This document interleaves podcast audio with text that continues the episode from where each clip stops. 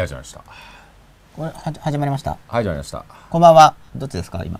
こんばんは吉永健一です。こんばんは。吉永記者の声も真っ裸。今週も吉田何さんでしたっけ？吉田紀明です。吉田紀明さんと一緒にお送りいたします。名前知ってるんですけど今冗談ではい。言ったんですよ。はい。はい、第24夜です。はい。今週のテーマはですね。はい。あれなんかこれどこから声がここれですか？ほいはい。今週のテーマははい。三次元宇宙間通信です。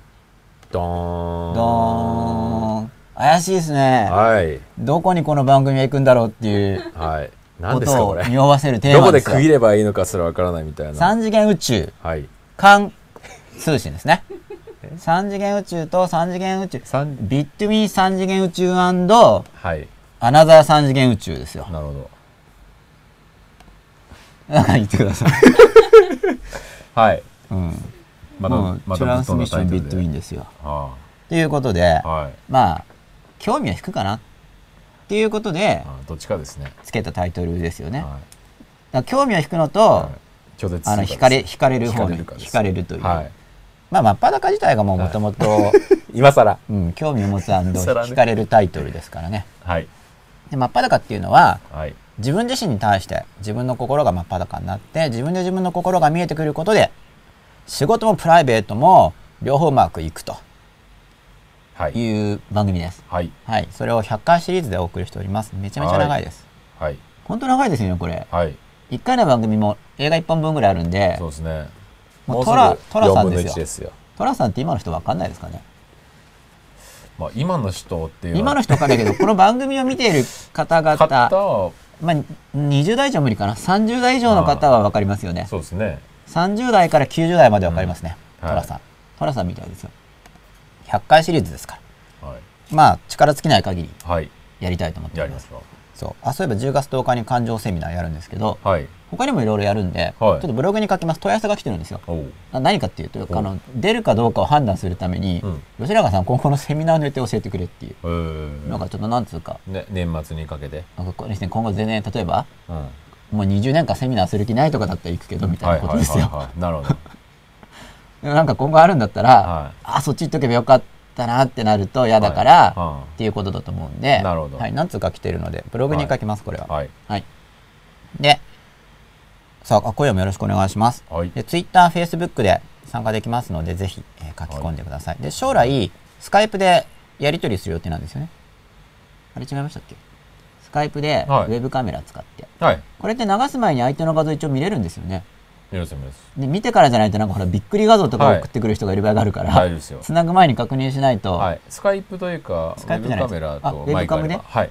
あ、ウェブカムだけでいいんですか？スはいカイプじゃないんですか？はいクライアント、向こうの人は何かウェブカメラとなんかソフト入れなくていいんですか？マイクあれば ?Windows に。何もいりません。何もいらないんですか、はい。ウェブカメラとマイクだけで、はい PC もいらないそうです。すごいですね、今ね。ああ、すごいとこから攻めてきた。すごいところから攻めてきますよ。はい。さあ、ということで Twitter の書き込みを確認したいと思います。はい。はい、今のところ特に何もないですね。まだまあ何も書きようがないですよね。はい。じゃあ、イラストではい。説明したいと思います。でもこの番組本当にお得だと思ってるんですよ、僕は。はい。ね、セミナーとかは結構なはいお値段いただいてやっているのにはい。無料ですからはい。内容もいいですよねかなり僕はいい番組い。やこれはいいと思う本当に。でも逆に内容がいいから分かりにくい あの僕がいいと思ってることを本当にやっちゃってるんなるほど、でリサーチリサーチしてこことかっていうんじゃないんですよこれはど。なるほど、なるほ本当に僕がはいプライベートも仕事も両方うまくいきたいって人いっぱいいるんですけど、はいはいそこはリサーチされるそこど。は、はいはいはい。それは理解してるんですけどそうですね。それに対していきなり真っ裸なんだよっていうところが飛んでるんですよ。そこはリサーチですそこのつなぎの部分を作ってると100回じゃ終わんなくなるから、はとりあえず言いたいこと言って、はい。僕リトリートする予定なんでい。なるほど、もう見てよ真っ裸みたいな。なるほ何百時間もあるからみたいな。やることやったからいいでしょっていう感じでリトリート生活に入ろうかなと。思ってます。はい。でこれペイントだから僕はペイントよく分かってないんですよ、うん、これなんか筆みたいになっちゃうんですよね。24 3次元。筆？あ筆みたいにここ鉛筆ぶまあとりあえずいいですかこれで。味わいがありますよね。こんな感じで。はい。なんか幼稚園っぽいですね。鉛筆にすればいいのかな？でこれがまた例によって 全然変わってないんですけど。ブラシのとこですよね。ブラシでどれですか？これですか？自分。ああなんかす水墨画みたいになりましたこ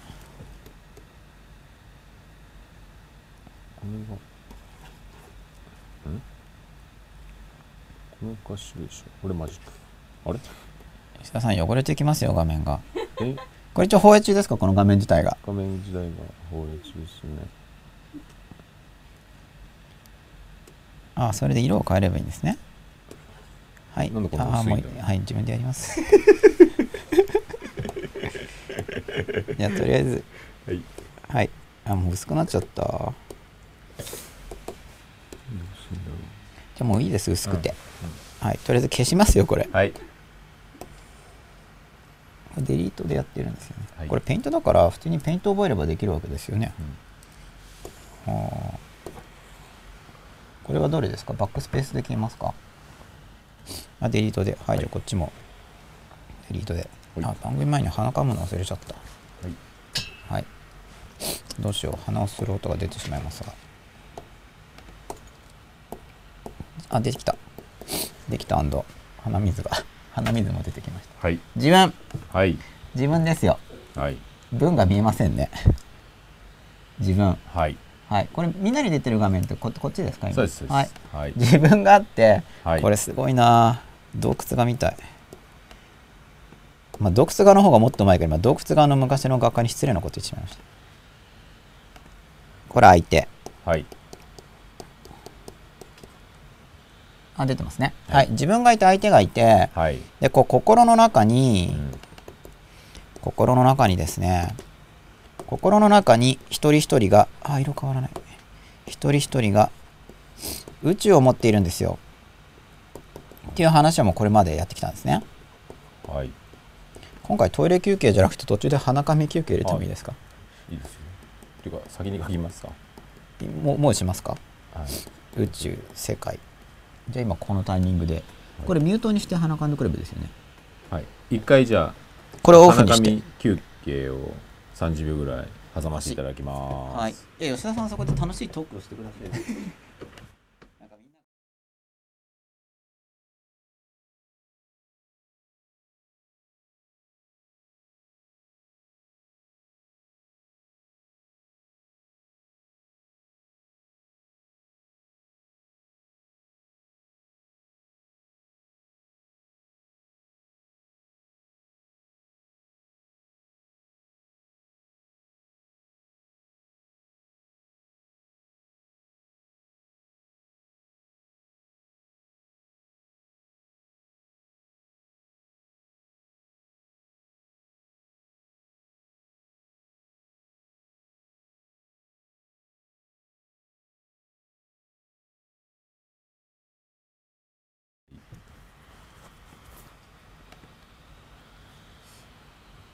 OK ですか？はいはい、ということで無事。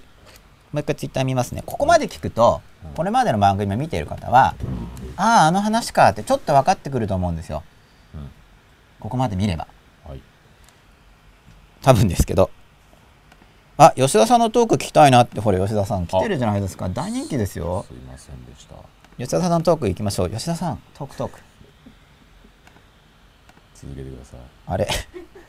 さあはい3次元宇宙間通信についての補足をいたしますね、ということで、えーまあ、ちょっとここまでの番組見てない人はちょっと分かりにくいかもしれないんですけど、もう分断された世界とか分断された宇宙っていうお話はすでにやってましてはい。で僕たちはみんな一人一人心の中に宇宙を持っていて世界を持っていて実はバラバラなんですよっていう話をはい。したと思うんですね。うん。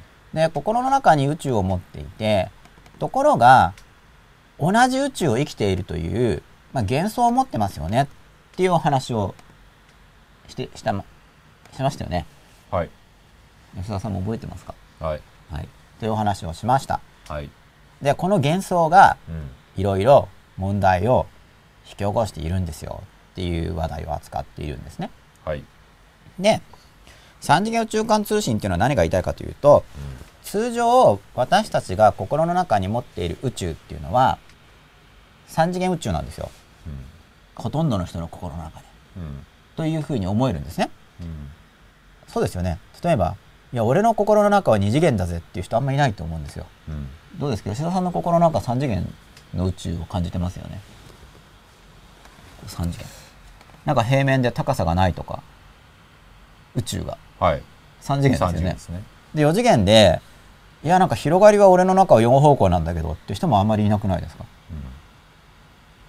いないと思うんですけど、はい。でこれはおそらく種の限界。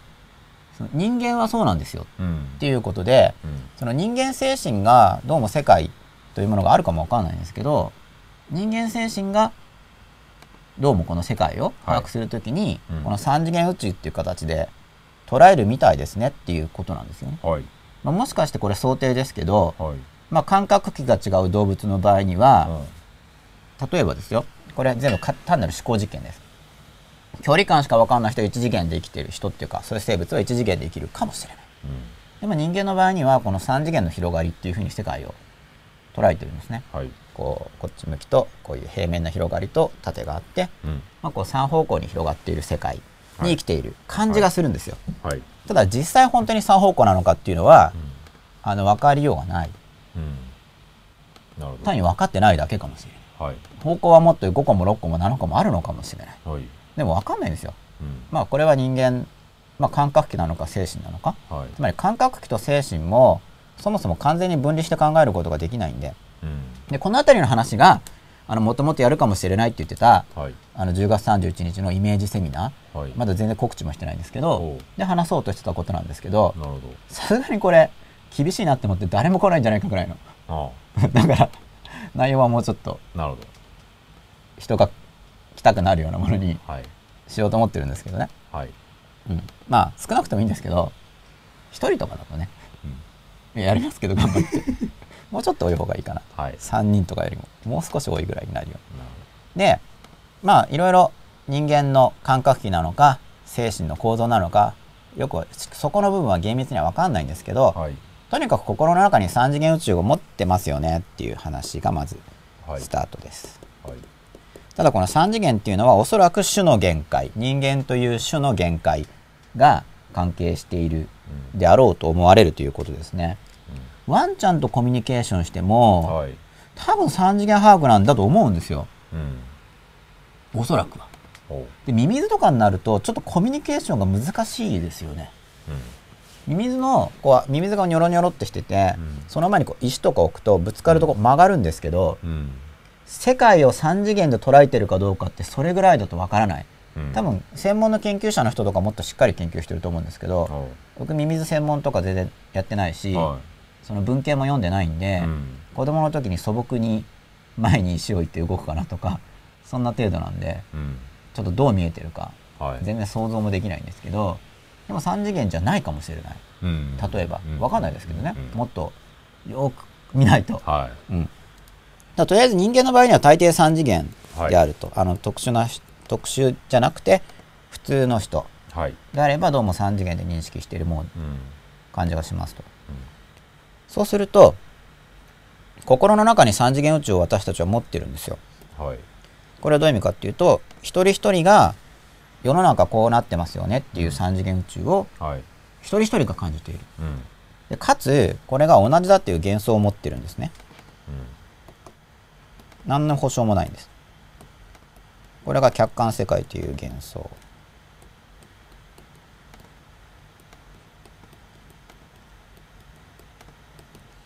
で同じという幻想を持ってるんで違うとおかしいじゃんとかっていう話が始まったりうんこれこっちが出てるんですよね。こっちだけかっこいいんですね。はい。おかしいじゃんっていうふうに思ったり押し付けたりしてしまうと。なはい。でそこのところからコミュニケーションの問題が出てくるんですけどはい。でコミュニケーションの問題の前になんでそれが真っ裸なのっていうとうん。その自分自身が相手に対して押し付けるんですよ。こう同じだろうっていうのをこう決めつけるんですね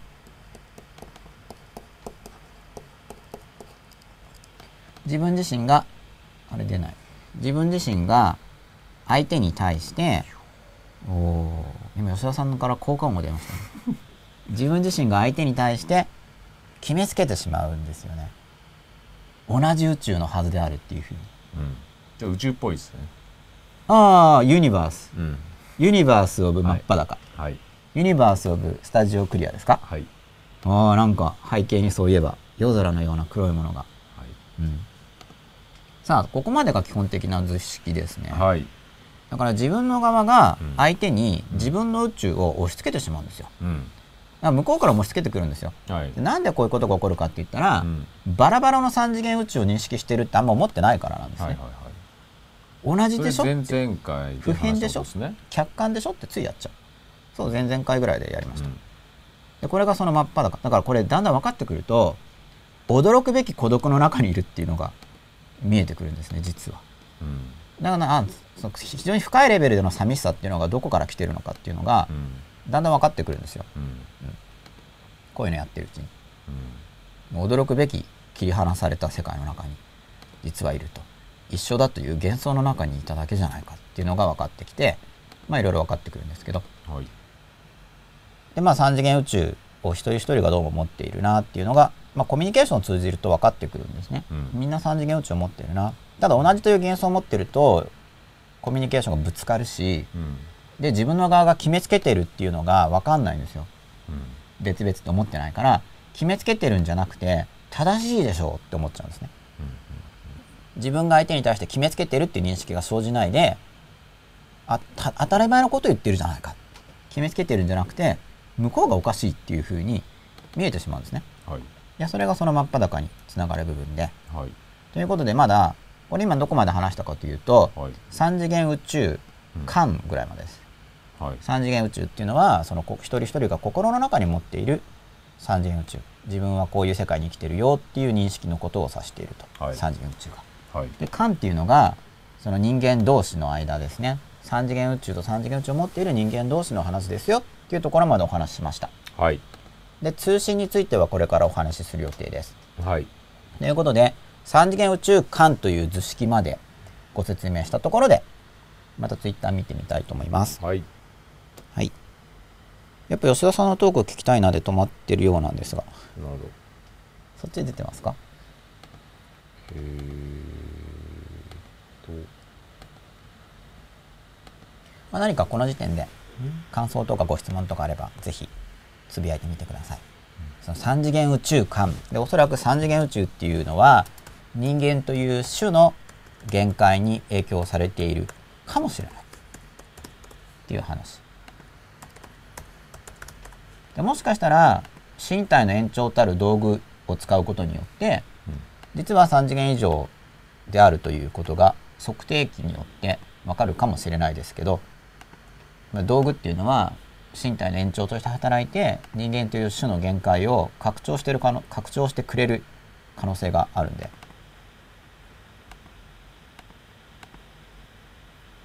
やっぱりないですよね。書き込み、そうですね。うん、話が分かりにくいのかな？分かりにくいかもしれないちょっとですね分かりにくい初めての人にはもうこれ分かんなくいいですよね、はい。前の話あんまりしてないから、はやっぱ吉田さんのトーク聞きたいなで止まってるんで、みんなそこで同意して止まってるんじゃないですか、吉田さん。話してください。なんかはい、真っ裸にかける熱い思いとかあればですけど。あれあ、じゃあもしかして切れてるのかな、これ？本当だ、読み込み中、点々点で出たまま止まってます、これ。うんじゃあちょっと、リロードしてみよう。もしかして、でもネットは繋がってるんですよね、一応。そうですねでも確かに読み込み中で止まってますね。うんん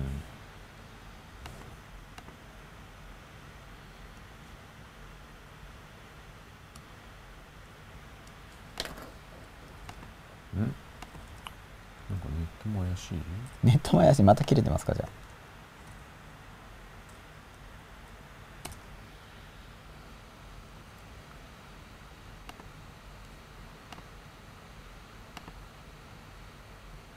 スなんて配信が。ということで今ちょっと待ってます。今日は少ないですね、やっぱね、16。タイトル分かりにくいし。うん。あれでも確かにツイッター来ないですね。そうですね。じゃあ話進めちゃおうかな。はい。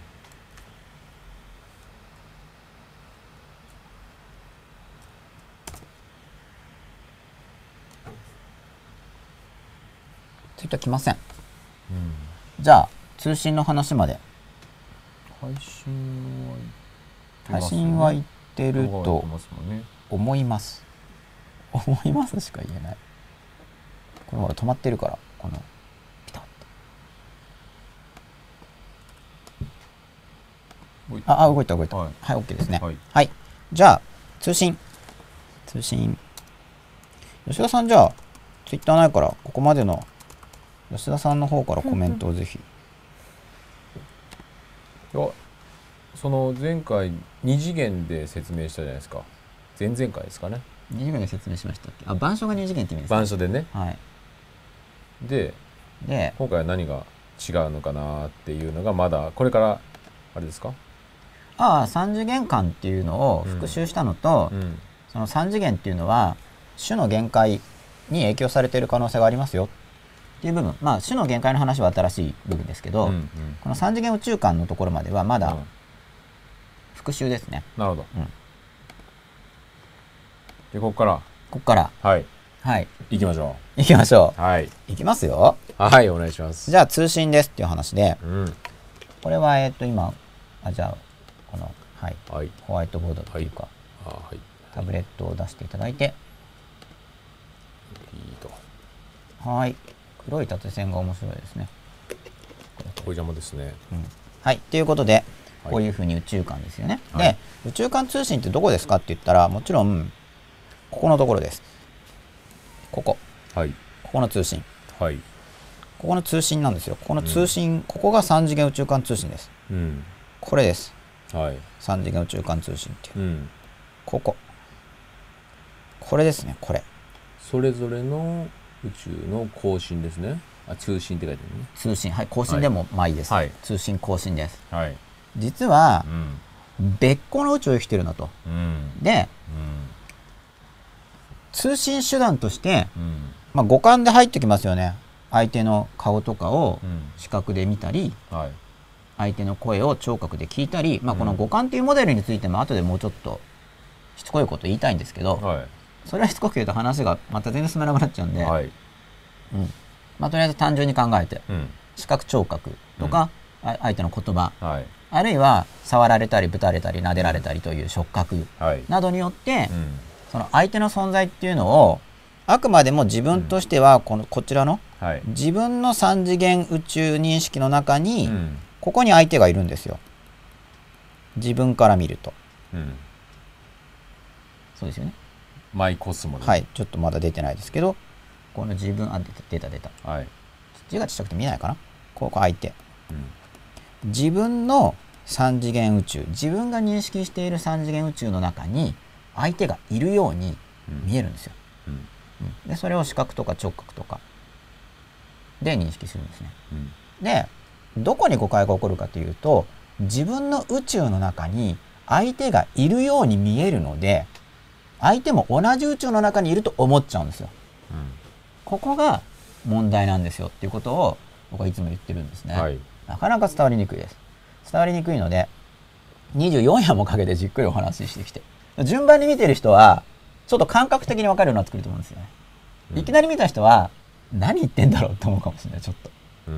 うん実際に感覚的な実感として自分がこの世界をどう認識するかっていうのが変わってきてうん。で変わるだけじゃあんま嬉しくないんですけど、うん。その結果仕事もプライベートもうまくいくんだよと。うん頭も良くなるし、っうん。ていうところがポイントですね。うん。だからまあよく哲学とか思考施策とか何の役に立つんだって言われるんですけど、うん。いやえらく役に立ちますよっていうのが僕が言いたいことなんですよ。うん。で僕の時代の読みとしては今僕感情セミナーとかやるじゃないですか、はこれが時代の3歩先ぐらい一歩先とか半歩先じゃないんですよ。うん。一歩先とかだったらもっと人がいっぱい来ます。うん。3歩先なんで、うん。結構一生懸命言わないと人来ない、で真っ裸とかの話は結構もう10歩とかもっと先行ってると思うんですよ。うん。話題自体はもう何百年とか、うん。あの1000年とか2000年前からある話題ですけど、まあ現日本という場所において一般的にみんなが考えるには、うん。多分まだ5年とかかかるうん。と思います。だから早早すぎるからこそこういう形でやってるんですけど、はい。まあ、早すぎる話をやるっていうのがまあ僕の中の満足にはつながるんですけどね。はい。ほらもう2010年には言ってたじゃんみたいのを。うん。あでもあんま言いたくないかなそれは。先の話も今やっとけば休めるって方が近いかもしれない。ですうん。でニーズが高まってもそこでわざわざ出てこなくてもいいみたいな。うん。あのもう言ってあるから見てねで済んじゃうっていう方が僕のニーズとしては高いかな。先の話まで言っちゃえば後が楽みたいなまあ、次の次元に行けますからね。そうですね。うん。うん。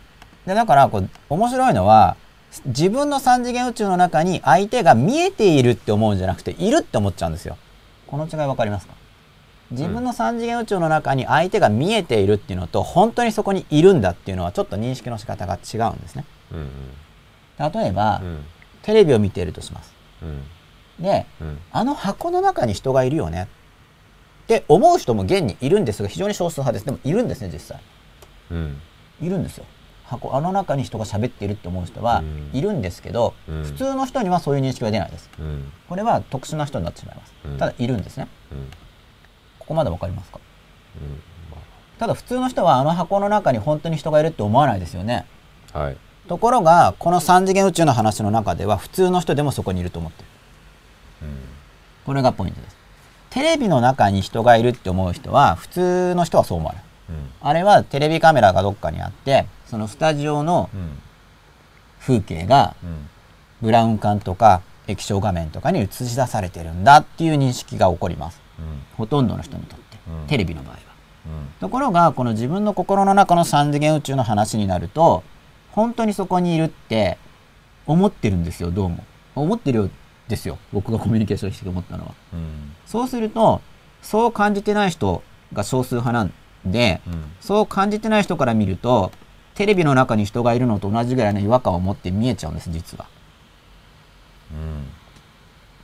テレビの中に人がいると思ってる人に対してテレビの中にはいないよねと思ってる人が見ると結構びっくりするんですよ。うん。僕は会ったことないんだけど話を聞くだけでもおそらく会ったらびっくりするだろうなと思うって意味です、うんびっくりすると思いませんか？本当に信じてる人とコミュニケーションしたら。うん。ちょっと違和感感じるっていうか。うん。そうですよね、うん。でもテレビの中にいるって思ってる人からすると逆に違和感感じますよねまた。あのいないと思ってる人が見たら。なんで動いてるじゃんみたいに感じると思うんですよ。うん。なんで分かってくれないのみたいにうん。じゃあどっちが正しいのかっていうのはうん。まあ本当は分かんないって話になっちゃうんで、はい。うん。ただまあ多数派の人的には、うん。テレビの中にはいないよねっていう話なんです。はい。ところがこの心の中の3次元宇宙の話になると現状において多数派の人たちがうん。いやそこにいるでしょうって立場なんですよ。うん。その自分の心の中の3次元宇宙の場所にいるよねって思ってるのが圧倒的多数派僕がこれまでコミュニケーションした結果思うのは。で僕の立場はっていうといやいないでしょうって感じてるんですよね。でこれはだから非常に共有してもらいにくい感覚的な部分がだって見えてるだけじゃんみたいな。うんだけどテレビとは違うんですよ。うん。でなんでそうなのかって言ったら多分五感全体を通して触ったりできるんでうん。そこにいるって思うんだろうなっていうふうに感じてます、僕の側からは。うん。で別にそこまでの感覚を共有する必要があるかっていうとないと思うんですけど、うん。ただまず図式としてうん。テレビの中に実際に人がいるっていうのと同じようなもんだって言われるとそうかもしれないなってちょっと思いませんか？こういう図式まで聞くとっていうのがちょっとまず言いたいことです。でもまだここは3次元宇宙観の話を少しあの補足してるだけですね。テレビの例えとか。というところでツイッターを見てみたいと思います。これでもここの認識が生じるとうん。結構世界観が変わると思うんですけどね、まあ、哲学とかでは言われてることなんですけどこういう話は、うん。まあでも意外とみんなっていうかなんかあの言葉が難しいから読み飛ばされるんですようんでむ昔の哲学者とかも話分かりにくいから多分そうじゃなくてうん。まあいろいろ言葉が昔だったり翻訳とかの都合もあるし大体昔本とかって書くの大変だしあの印刷手段がないから。うん。多分リアルタイムになんか砂の地面とかに絵とか描いてもらいながら説明受けたら、うん。なんかもっとプラトンとかの話も分かりやすいかもしれないし。うん。そう思いませんか。そんな難しい話してたらみんな聞かないと思うんでうん。やっぱ聞いてああなるほどなーって思ったから残ってると思うんですよ。この人の言うことは。うん。すごいみたい、うん。まあ、今こうユーストとかあるんでもっと分かりやすく言えるから、はい。これすごいありがたいですよね。うん。だってあでもなんかどうかな？この話もこの図だけ見たらすごい怪しいですね今見て思った この図だけ見たら。やばいですよねこのこの絵。はい。いきなりここ見たら、はい。なんかはい。ちょっとやばい人っぽい絵かな。は自分で見て思ったの 客観的にちょっと、うんそれはやっぱユーストのユーストだからね。はい。まあそこら辺はじゃあ世の中の流れに任せるってことでどう思われるかは。まあこんなことを考えてるんです僕は。はい。でまあこの人の話やっぱ本とかには編集段階で多分カットされるから。それはありがたいですよね。ほら僕はよくわかんないところはそこが、うんうん。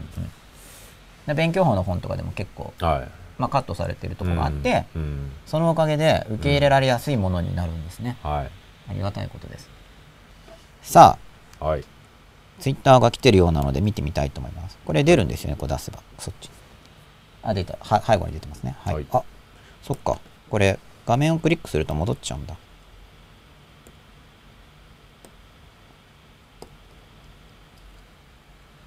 なんでこれで戻っちゃう、なんでこれ戻っちゃうんですか、吉田さん。なんで？あ、一瞬しか出ないようになってるのかな？これで大丈夫ですか、うんあ、できた。おお、始まった。ショー。吉田さんのとこ聞きたいな。だいぶ進んじゃいましたね。ここら辺からですね。はい別にお調子者じゃないですが、実はこの1週間ずっとこのことを空き時間に考えていました。どのことでしょうか？おー三次元宇宙間のことですかね。人に暴言を吐かれ、半端なく体を壊しました。おお、大変ですね。傷ついたんですね。うん。うん、心の傷つきが物質的身体に影響を与えるという。うん。これ本当よくあるんですよ。うん。逆もあるんですよ、うん。あの体の不調を感じるんだけど、うん。それは心のストレスであるってこともよくあるんですよ、うんうんうんうん。なんか体の調子が悪いっていう認識が生じるんですけど、うんうん実際には心心が、はい。うんプレッシャーを感じてるとかも、うんよくあるんで、なんでこんなこと言うんだろうと、1週間考えてやっと自分と違う人だと考えついたところそれを思いつかないから体を壊しました、うんジェン022223さん。ありがとうございます。そう。なんでこんなことを言うんだろうっていうと、まあ、その人がそういう性格だからなんですけどはっきり言っちゃうと。これ一番最初は別にお調子者じゃないですかっていうのはうん。どういうことなんですかね、うーん。僕が出した話題について、うん。それに合わせて言ってるんじゃない。んですよってことかもしれないね、そうですねでもその解釈が合ってるかわかんない、はいまあ、これはだから、まあ、140文字でしたっけ、はい。ツイッター、はい。短いからよくわかんないですけど、はい。でもそこがまたいいんですよね。はなんかそのちょっとアバウトな感じが 気楽で、まあ、リアルタイムだからやっぱりあんま厳密に書くの大変じゃないですか？いはい。大チョコさんからつぶやいてみますという宣言が。はい。その後入ってないからやっぱ入んないですかね。そね。それともつぶやいてみますっていう10分間宣言自体がこの12分前のこのつぶやき自体を指してるのかもうん。しれないですあそうそう。指摘されて分かったんですけどあの読んでくださいっていう番長の発言あったじゃないですかあれ本をってことなんですね。はい。もうコメントをだと思ってて読んでんのにって思ってたらいやあれは番長の本をってことですよ。いや僕は分かりましたよ。言ってくださいよ。違う宇宙ですから。そうだからわかりやすいよ。宇宙ですから、はい。僕の宇宙やっぱ推測して言っても僕の宇宙は分かりましたよ。そう。僕はだからコメントだと思って番長でたがりなんだからって思って読んでますよって言ったんですけど僕に番長の本を読んでほしいってことだ、はじゃないですか？その話題の時にうん。つぶやかれてましたからね、うん。なんかあの目的を省略しましたからね。読んでくださいってだけで、うんまあ、そうすると誤解される可能性ははい。出てきてしまうと。それにしてもだから分かんないですね僕って人間は。読んでください、だその人のことをずっと集中してれば分かるんですけどうん。うん、分かんないですね。他の宇宙のことを。いろいろツイッターのタイムラインとかガーって読んでると、そのはいタイムラインの流れで読んじゃってたから、番長の発言は番長の中でつなげないといけなかったですね。っていうのを反省しました。はい、番長を理解するためには。はい、はい。誰でもわかる言葉でこういった内容を解説いただいてとても参考になります。ジョイアンダーバーソロベンさん。ありがとうございます。さあ、続きいきましょうか。はい これ、板書だけ見ると、怪しいですね。なん皆さんか。皆さん頭がよろしいですねあとほら、多分結構、つなげてみてくれてる人とか多いんじゃないですか？うんうんこれだから、100回やるじゃないですうか。どうなるのかなっていう。んなるほど進めていきますから、はい一応前に。はいどうなるんだろうっていう感じはするんですけど、うんただ僕としては、あの、一応予定は立ててるんですけど、うんまあ僕自身が進化するとまたはい内容を変えるかもしれないです。はいとりあえず現状で予定があるんですよ。うんで、僕としては、これはいいなと思ってるんですね。この内容はすごいな、みたいな。おうまあこれだから例えばじゃあ出版で企画とか出したとしますよね。まあ通るはずがないっていう内容なんで。うん。吉田さんは通してくれたからすごいですね吉田さんは。男ですねそこは。あこのこここのこの100回番組。このこの100回番組が。こそこは男ですね、はいはい。別に女性の人をバカにしてるって意味じゃなくて、はい。なんかありますよね。もし吉田さんが女だったら、うん。もうさすが女ですねって言いますってはい。それだけのことなんですけどね。別に。そういう方ありますよね。こううん。褒めるときに、うん。なんか性別で言うみたいなどっちでも使えるんですけど、はい。進みましょさすが女性ですねとか言うし進みましょう。進みますよ。はい。はい、じゃあそうそうだか。ら相手が自分の宇宙内にいるって思っちゃうんですよ。テレビの中にはそこにいるよねって思わない人も、うん。さこの自分の三次元宇宙の中に相手の絵が見えて相手の声が聞こえて触れると、うん。いるじゃんって思っちゃうんですね。うん。この自分の三次元宇宙の中で、うん。自分がその一部を認識できるじゃんじゃなくて、うん。いるじゃんと思っちゃうんですよ。はい。でいるじゃんと思うと何が問題なのか、うん。まずいるじゃんと思うと何が問題なのかって話をしますけど。うん。してください。もうさ今日吉田さん楽に進めてますね。はい次とかしてくださいとか、そういうん。まあ会話の3要素の中のはい。前に進めるうなずきっていうやつで楽に言ってますね、はい。この自分の宇宙の中にいるってやっちゃうと、はい。どこに問題が生じやすくなるのかっていうと、ここの宇宙自分の宇宙の中にこう相手の全てがいると思っちゃうんですね、だっているって思ってるから。あれこれ出してもいいですか？あはい。相手の全て、失礼しました。はい、相手の全て、今書いたのここですね。相手の全てが自分の三次元宇宙の中にいるって思っちゃってるから、いるって存在じゃないですか。うん。ビーイングですよ。うんはい。なんか就職雑誌の意味じゃないですよ、はい。存在の意味のビーイング、はい。あれ就職雑誌ですよねビーイングって多分そのちょこちょこした脱線は内容を分かりにくくする可能性が。しますか？はい。だからあれすごいタイトルだなって思って。はい。職業とは自分自己の存在であるとかって主張してるわけですよね。よく知ってますね。あれそうじゃないですか？要所なんです。多分そうだろうと思ってあのタイトルをあの内容でつけるってことは。うん。うーんってちょっと考え込んじゃうんですけど。うんそうかなぐらいまであ。ここでビングっていうのはだいぶ強気な気がするなみたいな、あまあ、それはそれで置いといてですね。はい。置いとかないとまた分かんなくなるんですね。そうですよ。相手の全てはい。ビーイングだからそこにいるって思っちゃってるから、はい。つまりテレビの中にいるって思ってないんですよ多くの人は、テレビの中にあの人がいるって思ってないんです。うん。そうするとテレビで見えることでそこにその人の全てがあるとは思わないです。所詮映像だから、うん。所詮音声だけだから、うん。ところが自分自身の三次元宇宙の中にいるって思っちゃってるからそこにいやそれはその肉体的なうん。その見た目とか声とかは聞こえるけどそれだけでしょって思ってないんですよ。いるって思っちゃってるから相手の全てがそこにあるって思いがちなんですねここの面白いのは。そう思っちゃう傾向がある。っていうかこ大抵の人がそうどうも思っているらしい。というのがあの感じられてきたんですね。皆さんとお話ししてるうちにです。というふうに聞くとだんだん見えてきたと思うんですけど実は3次元宇宙の中にいる相手というのはそうあれ思い浮かべてくれると分かりやすいと思うんですよ。今一生懸命テレビの例えをしてますけど「スター・ウォーズ」の中で専門用語知らないんですけどなんかインターレースの入る3次元のボワンって出るの知ってます？さスター・ウォーズの中で。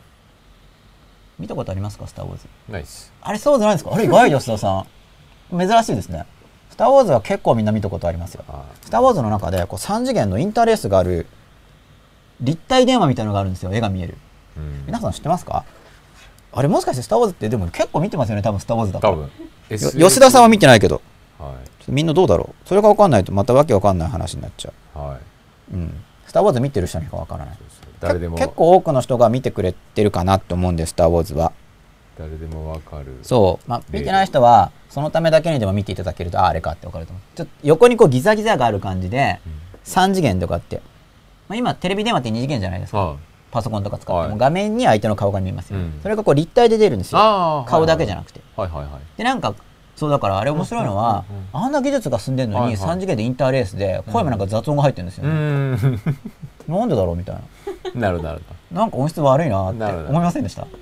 こんだけの宇宙船作れてる割に、はい。なんか意外と通信いい加減だなみたいな。ビットレートいくつだよみたいな感じなんですよ。ど。映像はしっかり来てるのに。いや映像もしっかり来たです。なんか色も悪いんです色も青っぽいんですよ、はいはいはいあのリアルカラーじゃなくてインターレースも入ってるんです立体なのに。はいはいはいで音もザーザーしてる感じのなんかだいぶこれ帯域狭いみたいなやつなんですよ。なんでこんだけ技術が発達してるのに。うんなんか NTT の電話の方が音質いいんだけどそれそれ綺麗に見えたらバーチャル感が全然出なくなっちゃうでしょ絵的に。あ普通にそこにいるあパッと見て通信なんだよって分かりやすく。通信なんだそう表現方法。あの多分ジョージ・ルーカス的に、はい。幼稚園生が見ても通信って分かるように本当にそこにいるって思っちゃうから。そうですよ。そうだからその話がこれとリンクしてるんですよ。ああなるほど。おなんでそこに本当にいると思ってしまうかはいっていうと、はいはい。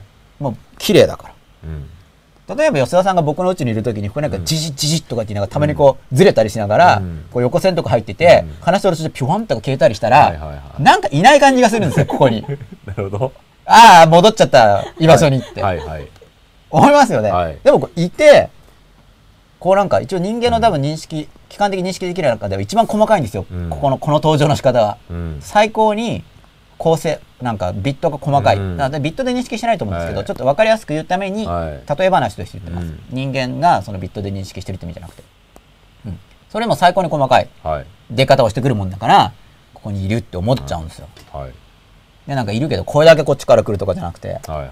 声もこっから来るかはらいるって思って。3D ですよ。3G でそう。は思っちゃうんですよ、いはいなんか多分あれ「スター・ウォーズ」とかは、うん。なんかその技術発展の整合性とかよりも、うん。まあ、子供が見ても通信って分かるように、うん。しかもなんかでちっこく出すんですね。うんうん。実物大じゃなくて、はいはい。あんだけ技術発達してるんだから、実物大で出して普通にこうリアルに話すようにできるはずじゃんって思うんだけど、うん。こんなちっちゃくて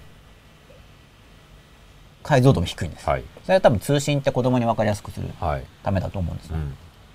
表現の方法として、はいでところがこの3次元宇宙間に出てくる相手っていうのは、うん。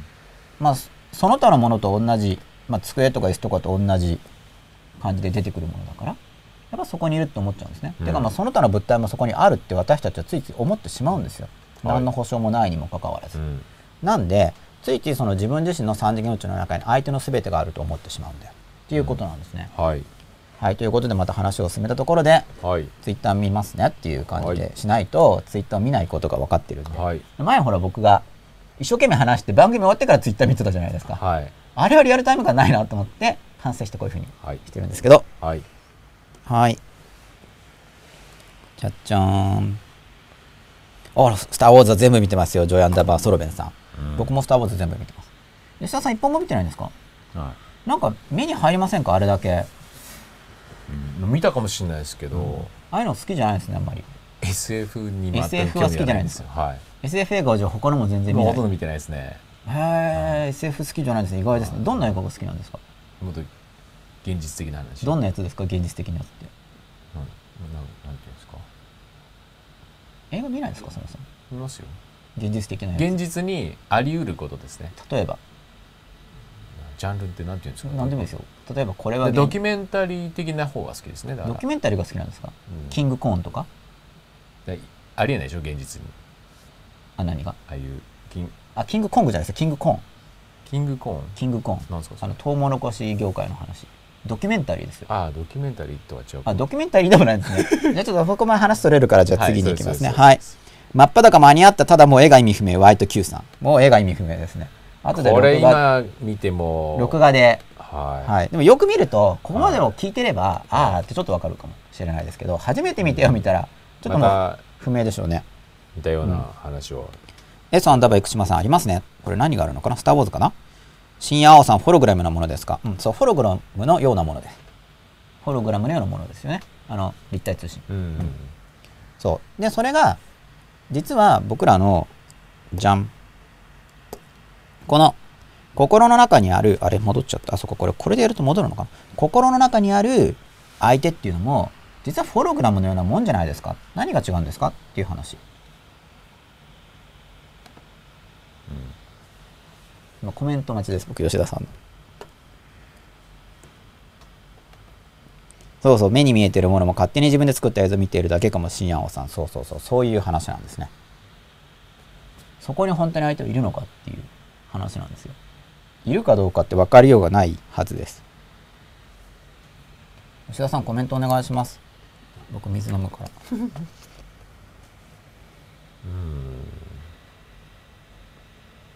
まあさっきから全部っていう話を言ってますよね。全部いると思っちゃうっていう話をしてますよね。そういるって思っちゃうと、うん。そこに相手の全部があるって思っちゃう。いるだから。うん。いるっていうのとうん。なんか見えるうんっていうのはちょっと違う、うん。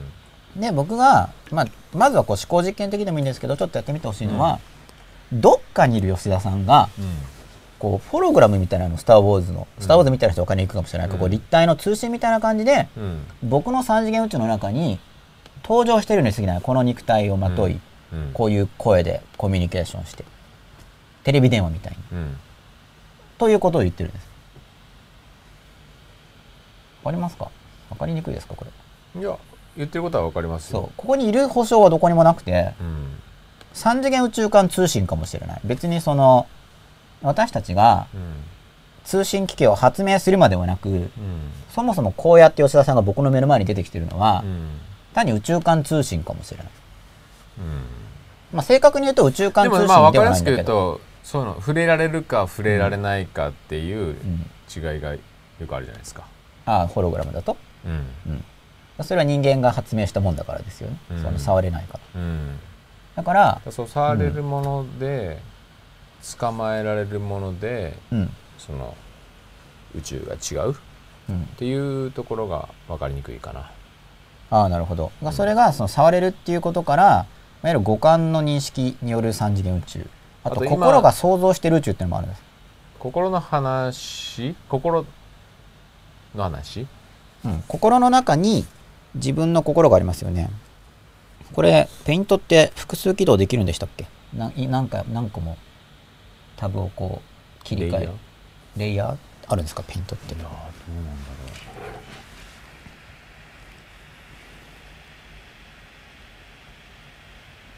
でもなんかタブがあるからできそうですけど。新規ってやると消えちゃうのかな？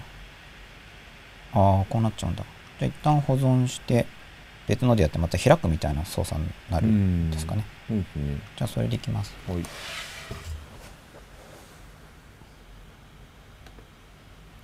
じゃあ無題でとりあえず保存。はい。新規。それでじゃあ心。自分の心。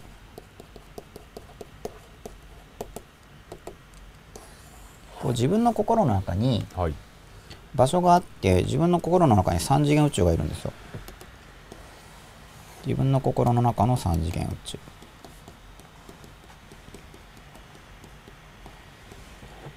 これは自分から見るとそのはい。外部世界として認識しているものです、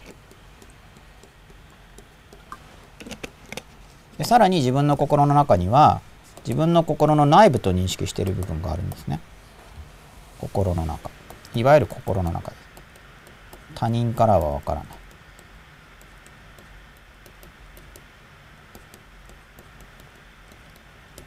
いわゆる心の中っていうのは他人からはわからない自分の心の世界感情とか心の中で思っていること言ってることとかですね。ではい。3次元宇宙っていうのはでもよく考えると自分の心の中にあるっていうのが、うん。その客観性っていう幻想っていうところで話したことなんですけど、うん。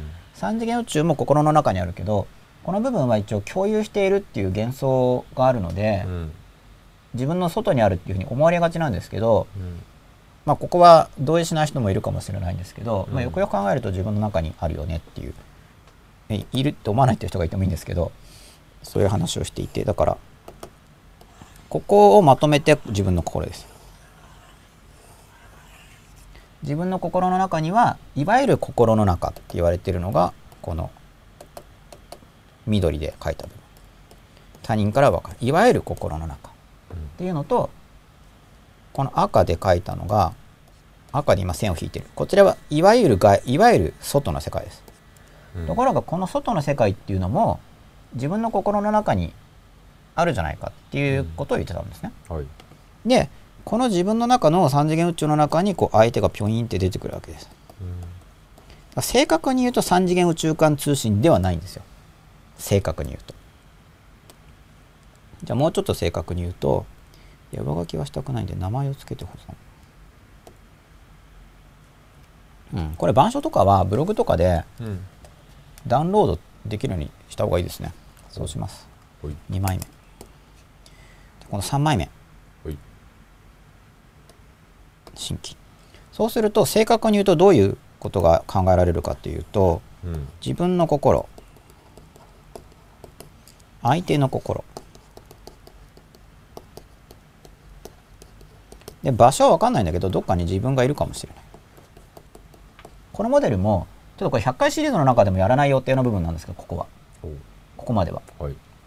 だけどだからすごくかんだから正確な話じゃないんですけどとりあえず自分相手っていうのがどっかにいるとします。はい。いるっていう話でいいのかって話もあるんで、うん。これはその100回シリーズの内容にも入らないぐらいかなり先の話。でもこのどっかにいる自分が相手の心の中にビョイーンってこう映像として出てくるんです。どっかにいる相手が自分の心の中にポーンとこう映像として出てくるんです。声も出てきます。ということが考えられる。正確には3次元間通信っていう感じではないんですけど。うん。でこの自分は孤独なんですところがある種の人たちの心の中にはうんこの五感で捉えられる存在として現れることができる。ある種の人っていうのはいわゆる物理的にそばにいる人です。うん物理的にそばにいる人の心の中には相手の相手から見ると相手の心の中にある相手の心の中にある五感を通じて認識できる三次元宇宙。その相手の宇宙の中に登場することが可能なんですよ。うん。自分の心の中には出てこないんだけど。あまあ一応出てくれては出てこなかったら触れるから。そういう意味では出てきますけどで物理いわゆる物理的にそばにいる人っていうのが、まあ、通信可能範囲にいる人でその人の心の中にこう肉体的存在としてポーンと出ることができる。ということでこういう通信の構造をししてるんですよね。でこの相手の心の中にいる自分が相手とコミュニケーションが可能です。で自分の心の中にいる相手からのコミュニケーションを自分自身が受けることができるのでこれによって相互間通信をしている。心の通信。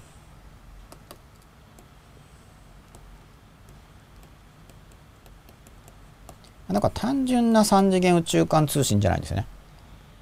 このモデルはいいですか？はい。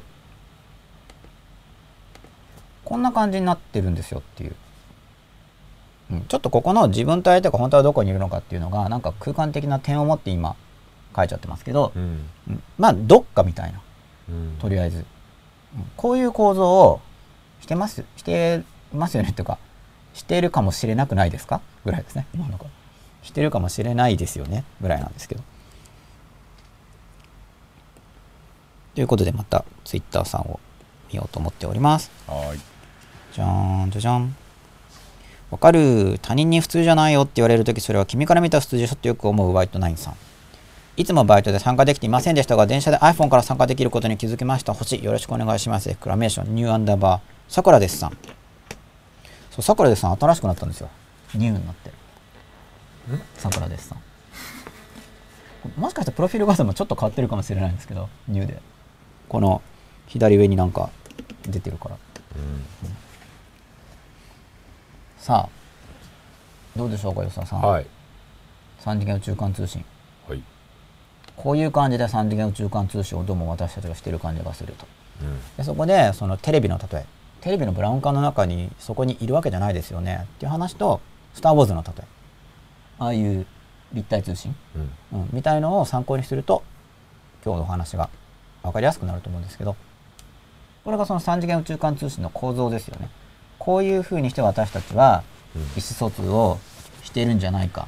はい。だから自分の心の宇宙の中に相手がいるように見えますけどそこにいる保証はないしうん。でいいると捉えるよりも自分の心の宇宙の中にまあリアルにリアルなんですけど実際にリアルではあるリアルの中にはいるんですけれどもリアルっていうこと自体が通信のようなものだと。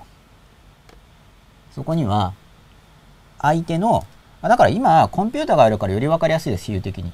うん。コンピューターの中の街にアバターで僕たちは登場できますよねもはや。うん。今このツイッターのタイムラインにうん。プロフィール画像で登場するのもそうですよね、うん。例えばアメブロとかでもあれアメブロって何でしたっけ？ピグかな？遊んでますか？ピグとかで。僕なんかピグ全然遊んでないからうん。いまだになんか下着ぐらいしか着れないんですよピグ。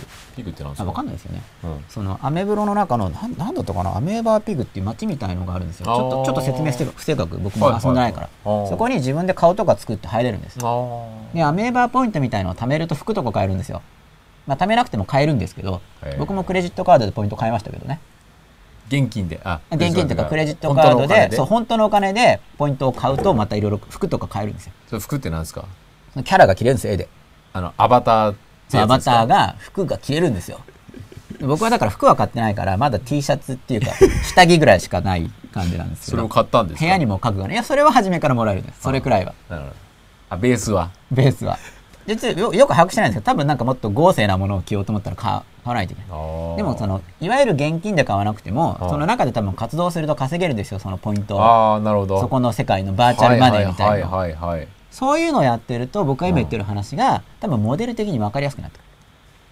うんつまり僕らというここのそのいわゆるリアルと言われる世界に、まあ普通の人はそこにいるって思ってるんですけど、R とかいるとか。その存在がアメブロの中で遊んでいるように見えるわけですよ。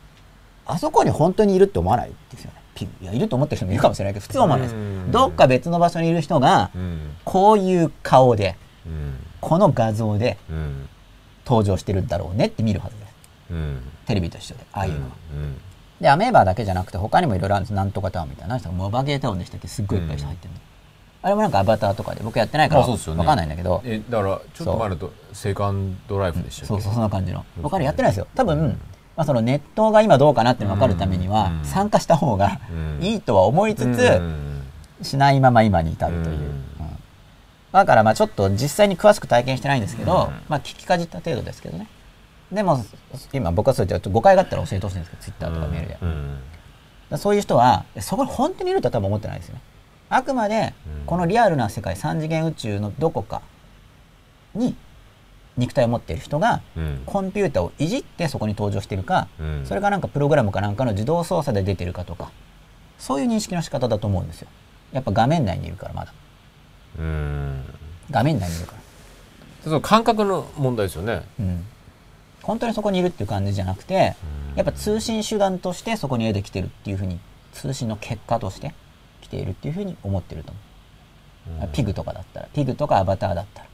うんだちょた例えばそのその中でさっき言ったように例えば、えー豪華な服をはい、着た喜び？うん。そのアバターが、はい、な稼いだポイントなのか、クレジットカードなのか分かんないですけど自分的には満足にいく画像をまとった、まとった。うん。その感覚とうん。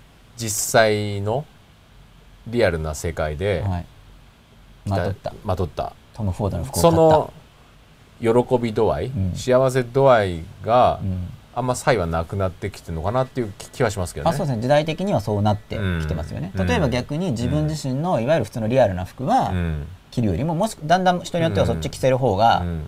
いいっていう多分だから家の逆転もあると中であの T シャツ短パンでやりながら、そう。多分そのキャラクターにはい。めちゃめちゃいい服着せてるみたいな、時代がおそらく来ますよね。普通のこういうものの服とかにじゃあ月に5000円使ってる人がうん。もっと使うかもしれないそっちには、うん。十分起こりうる話で、そうですよね、そうなってはきてるっぽいですよね。だんだん逆転が起こりそうな気配気が進まあ、行現に中ではある。そうなってんですもんね。ちょっとねだそういう通信とかはそうですよ。だって昔の通信手段のあの50円切手とか80円切手でうん。封書とか、うん。あのはがきですよね、うん。あれで通信するっていうのがありましたね、はいはい。でも例えば携帯電話の通信費の方がもう明らかに上がっている、まああれは音声コミュニケーションですけど、うん。なもっとバーチャルなわけですよ。あの声だから違うのかな？声の方がバーチャルじゃないのかな？一般の感覚だと。物っていうこう手紙に手書きで書くコミュニケーションよりも、うん。通信費としてはもう携帯とか携帯メール。近い気しません、うん。携帯音声携帯メール。で、うん。音声からメールにも来てますよね。パケットみたいな、うん。あっちの方にお金を普通の人がかけてるんですもん、うん。そっちは逆光な気がするんですけど、うん。まあ、そうです。そこも主観的などっちがバーチャルかっていうのは主観的だけど、まあでも時代が変化してるっていうのはみんな、うん。まあ、とりあえず感じてると思うんですよ。うんまあ、これもその変化っていうことになるとちょっと話はそれるんですけど、うん。まあ、でもそのバーチャルなうん。モバゲーター僕やってないんだけどアメーバピーがちょっと遊んだことあるんですね、アメーバ面白いんですかうん結構面白かったですよ、えーでそれはだからやっぱりまあやってみないとね背後に本当にいるから人がおそらくあーそのピグの背後にやってる人もでちょっとチャットみたいのできるんですよあーそういうこと文字打って今のこのツイッターみたいにこれもやっぱりツイッターのタイムラインで今ちょっと僕真っ裸やっててうん。ツイッターのタイムラインに出てきてる人って背後に僕は人がいるって感じますよねまあボットかもしれないけど。うん。そこが全部相手がこれなんか例えばこのタイムラインの中に人が登場してくると。この真っ裸のタイムラインに人が登場してきますよね。ね。これは背後に人がいると思うけど、そうですね。ここのタイムラインの場所にその人がいるとまで思わないじゃないですか。うんう、んうんうんどっか他の場所にいる人がこのタイムラインに出てきている。うん通信手段の結果としてって感じますよね、うん。なのに、うん。いわゆるこの3次元宇宙の中に吉田さんが出てくるとそこにいるって思っちゃうんですよ。タイムラインの中に発言があるのと同じように、うん。そこのバーチャルなゲーム世界の中にピグが出てくるのと同じように、うん。3次元世界の中に吉田さんがうん。こういう通信手段の結果としてうん。現れてきているといううん。感覚は通常持たないですね。うん持たないですよ。うんうん。でも、うん。その保証はないですよねって話をしてるんです。いるかもしれないけど、うん。保証はない。単なる通信手段の結果としてうん。出てきている可能性を否定はできないくないですか？っていうことを言ってるわけです。うん。そうですか？そうですか。なんでそんなことを考えるといいのかなっていう話ももちろんあるんですけど。つまりそれを、うん。そこですよね。だからそれメリット。メリット、ううんん。そこですよね。うん。でまたツイッター見ていいでしょうか、結構僕のこれ見てくれてる人ってアメンバーの人多いと思う。アメーバやってる人多いと思うんですよ。僕はほらアメーバーブログで活動してるから、うん。だから大事なのはそう捉えた方がうん。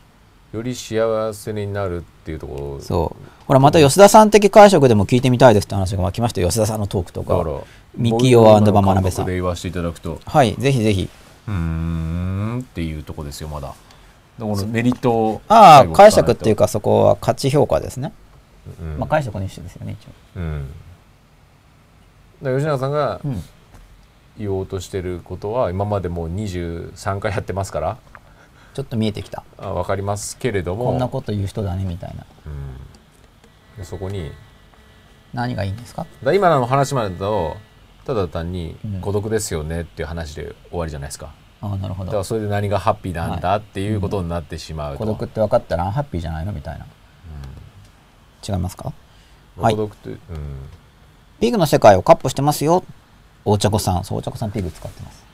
アメーバーピグっていうのがあるんですよ。うん。そこにいっぱい人がいるわけですよね、ですっごいいっぱいいます。ういや分かんないんだけどうん。多分なんかそこで人気者とかいてそれが来るとガーって人が集まっちゃう。本当に。人ってもピグですけど絵ですけどね。んはいはい。多分芸能人の人とかもいると思うんでアメブロだと。そしたらすごい分かんない。ライブとかやってるのかなもう。知らないですけどそこまでまでやってないかもしれない。へでも将来的にはおそらくそこでショップとか開いて実際にあの本当にお金が流通するようにするんじゃないですか、まあ、もうな始まってるかもしれないけど。だって例えば芸能人の人がピクで来ました。そこの場にいる人だけ特定特別なグッズが買えますよとか言って実際消費が発生しますよそしたら。うん。そのポイントで買えると。で普通のアクションで溜まってない人はいわゆる現金とそのポイントを交換して買ってくださいっていうのは全然できるはずなんで。もう始まってるかもしれないです、うん。そこまで僕知らないんだけど。うん。人が十分増えれば当然消費は起こるはず、ね。実際の、ね。実際っていうのはあの現金という意味での実際ってことです、何が実際かっていうのはだからもう境界が曖昧になっそうてきて。るですね。確かにね、うん、それはあると思います。携帯小説とかもあったわけだから、うん。でピグ小説みたいな。そこに行くと続きが見えるけどポイントを払わないと読めませんとか全然出てくるかもしれない、うん。わかんないけど。ピグ教室みたいなピグスター自分のこの部屋に入るには僕にそこのポイントをくれないとうん入れませんよとかっていう仕組みがあればその中でじゃあこうチャットとかで自分がつぶやいていくのにあの塾みたいにお金取るとかもできるわけなんでお金してもそこのポイントだけ。ど、まあ、そこのポイントをやる良さっていうのは決済が簡単になるわけですよ。通常の現金だと決済方式が難しいから、あと囲い込みには詳なるし。しい話まで行きましたね。まあ、詳しいというかかなり推測入ってますけどおそらくこういうモデルだろうなっはい。ていう部分です。はいだから結局そういうモデルを作っておくことで今の通常の Amazon とか楽天のショップ形式がありますよね、はい。まあ、あの画像を切り崩したいんじゃないのっていう感じ、うん。まあ、おそらくきちんとやらないと Amazon とかだから将来的には負けちゃう可能性が今のあのモデルだと、っていう話はじゃあ置いといて、はいあそうだだ置いといたやつも関連してるんですよ、うんだからそれは、はい。このいわゆる僕らがこれまでリアルというふうに言ってきた世界だけではなくなってきてるんですよ、うんこの3次元宇宙だけがこれまでは世界としてはさすがにうん。そこだけだったんですよ、うん世界としては、はい。世界っていうのはどういう意味で使ってるかというと、うん。共通のものがあると認識しているっていう部分を僕は世界って呼んでる、うん。今言ったんですけどそういう意味で、うんうん自分の心の中の世界っていうのは、うん。共有してると思ってないですね、うんはいあ自分の心の中の世界自分の心の中にあるさっきの個人的な領域の部分です。うん。自分の心の中に外部宇宙もあるだろうけど、うん。個人的な領域の部分はうん。共有してると思ってないですよね、うん。だから心の中の世界っていう言い方になるんですよ、うんうんでもいわゆる世界っていうのはこの自分のその外部世界と見える中に登場してきてる人と共有してる感じがするっていうのが世界なんですね、はいはいはい。それは1個しかなかった。はい。それがうん。アメーバピグとかその他のものが増えることによってうん。増えてきてるんですね。うん。で実際そこでも仲良くなったりうん。感情が動いたりうん。実際消費が発生したりうん。もうし始めてるんですよ。うん。実際に。結婚したり。結婚。うんそこの内部での結婚システムもあるだろうし、ね。知らないですけどね。あるんでしょうね。でそこの内部の結婚システムじゃなくてもそれが縁でこのいわゆるリアルな世界のうん日本の功績とかにおける結婚につながることもあるだろうし、うんだって日本の法律で重婚ダメったってそっちの多分ピグ同士に結婚制度があったらそれは多分 OK ですよね。うん。でピグが結婚してピグが子供を産む時に、うん。多分重婚とか引っかかんないじゃないですか、うん。そうするとこっちの戸籍を持っている名前で結婚してもまたアメーバーの世界では匿名で、まあ、結婚もおそらくできると思いますそれは、そうですね。うんまあ、法改正とか起こんなければね。そういえば男性のピグと女性のピグえ胸も触れんの？胸を触ったりパンツを覗いて回ってる人が結構いました、そんなのができるんですね。女性たちが「いやー」と言って出まましたがが絵を触ってあこれはね絵を触って楽しいんだろうと思っていましたって言われるとエロ本見てる男性を全否定することになりますからね。触んなくても。あのほら。ね女性的にほら絵を触って何が楽しいんだろうって言って。そしたらエロ本見ててもねバカじゃないの？写真見てって思うと思うんですけど写真じゃんみたいな。写真を見て興奮して何が楽しいの？っていうと多分写真見て興奮してる男性って平気で何百万人とか持ってるから。それ視覚的な視覚的刺激でしょ？そうだから絵絵とかもそうなんですよ。だからそのピグでもそうだけど、うん。だって漫画エロ本みエロ本みたいなのもいっぱい売れてるじゃないですか、うん。コンビニとかで。18歳以上じゃないと買えないやつ。でこれでも触るっていう触覚？触覚？は実際にはないけど絵的にこう手が多分触ってる触覚じゃないのかもしれないですね。にそういうふうな欲求っていうのは。僕はもしかしたら。僕はやり込んでないっていうか全然やったことないんですけどちょっとしか。なんかエロゲーとかあるんですよ、多分このそういうのでも触る、が嫌っていうのがもしかしたらうん、いいのかもしれない。ね。そこら辺はちょっと僕も全然ピグでお触りとかやってないし触ってる人が友達にいないかいても黙いても黙ってるんで。そんな自由自在にこのピグっていうのが結構動けるんですよ。よなんかこれ万歳ってやったりとかお辞儀したりとかボタン押するんですよ。胸触るボタンとかないと思うんです。多分別の機能でなんかこう挨拶挨拶とかなんかわかんないけど。はだからうまくやるとできるんですよきっと、うん、そういうふうになってきてるんですね。そう。ピグうそう。勉強しなきゃいけませんね。ツイッター見見ますけど。うーんうん。まあ、バーチャルって言えばねああいう絵とか写真もバーチャルですからね。写真とかね、AV とかも完全に全部バーチャルなわけで。うーん。なるほどおニューアンダーバー桜ですさん。ピグをヘビーにやっていたんでよくわかりますね。桜さんもヘビーにやってたんやっていたっていうのは結構前からあるものなんですか、あそうそうそう。あ結構前からあります。へー。24時間の中で多くやってたんですね。価値観の構造が大きく変わってきてるんですね。まだ変わってない人とのギャップも大きく感じますが。うん。そう変わってない人にとっては理解不不能なんですよ、うん。ね、絵じゃんみたいな。てかもうそこにお金かけるとかわかんないみたいな。うん。その中のグッズを買ったところで絵じゃんっていう。うん。でもそれはこのリアルの世界でもそうなんですよね、うん。スポーツカーで2500万どうだとか言っても、車じゃんっていう人にとってはいいじゃん100万のでって思うんで。前モバゲーかなんかで、その山崎パンかなんかがはい。コラボのやつで、そのパンを買ったらシール集めたら、はい。そのアバターのなんか山崎パンオリジナルのなんかをなんかあパンじゃなくてパンでパン買うとなんか昔だったらお皿とかなんかあったじゃないですか。シール集めたら。ありました。あったじゃないですか,、うん。その代わりにそのリラックマのお皿がもらえるとか。そうそうそう。じゃなくてそういう感じで山崎パンのの何かがもらえるオリジナルのアバターのなんかもらえるみたいな。その世界で使える何か、がヒットそれがヒットしてめっちゃパンが売れたっていう話を聞いた時に、あーもはやパンが欲しいわけじゃないですかもねうそう。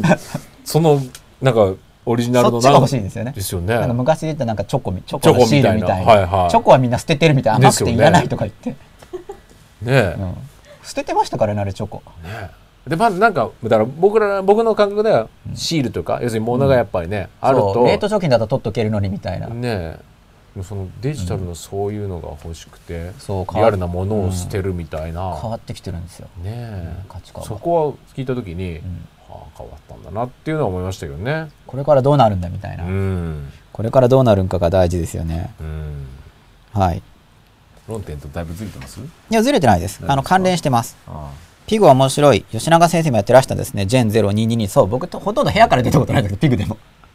実生活の僕は部屋から出ないタイプなんですよ、ああ部屋があるんですか？そう。ピグでもまず部屋がもらえるんです間違ってたらごめんなさいね。全然使ってないから。へえで部屋にいるとたまに誰か来るんですよ。トントンそのピグの中に。いやトントンって音をしてなかったかもしれないんですけど、なんかわかんない忘れちゃいました。なんか認証するかもしれないけど、まあ単純な操作でチャットできるんですよ。うん。で部屋からちょっとだけ外に出たことあるんですけどやっぱやり方わかんないから部屋に帰ってきましたすぐ。もう分かんないとほらなんかうまくそうでも引きこもりみたいな。常識知らないじゃないですかピグの世界のでなんか僕だけなんか下着だし、ね。そうですね。そう下着なんです捕まよ上るかもしれない。上が下着なんですよ。みんな服着てるから部屋に戻ろうそういうところでもだからコミュニケーションの多分ルールとかも多分あるわけですよね。あると思うんですよ多分ピグ界の。ねそうですよね。なんか全然知らないとかって、ね別にそれでもいいけどなまあ部屋に戻ってまた。ね。部屋にワープで戻るんですよピュンって。それは。確か。部屋にちょ戻るっとちょっと怖くなってなんか出てみたけど。うん、ちょっと新参者すぎるなって思って。もちろん勉強してからっていうかなんか俺だけ下着出してみたいな。みんな服着てるなって思って。みんな結構いい服着てるのに。そうなんかすごい貧乏っぽいんですよ。下下着の子供なんですよ僕が。この子みたいな、なるほど。うん。別にいいんですけどちょっと面白そうですね。え絵だからいいってもいいんだけどうん。やっぱなんかちょっとなんなるかほど。なんかかわいそうな感じがして。一応僕の名前ですからね。なるほど。吉永健一って出てる。あなるほど。そっかそっかそっか吉永さんピグでは。そうピグでは 服も買えないんだ。し無知でしたねみたいな。そう別に無知なんだけど実際。まあでもなんか、うん。まあ、そのうちやり込んだらいろいろ学ぶかもしれない今ですよ。度来週やってみましょうかここで。ここで？じゃあ吉田さんもピグ作ってくださいぜひ。そうですね。一応顔似てるんですよ僕のピグは。ちょっとでもあれだなやってみたい。アメーバーピグですよ、アメーバうんちょっと時代がブログをやってる人たちがそう無料でもらえるんです。まずうん。そのアバターみたいなのが。なるほど、うん。あほら。脱線しちゃったな。そうそう男性のピグの話でそうそうだから多分ピグで興奮するのそれはすると思いますよ。だってん。ねエロ漫画とかはだって漫画じゃないですか完全に。うん。ありえないやつ。うん。なんか要するに大体胸が妙にでかくて、うん。顔が若くてっていうのありますよね、うん。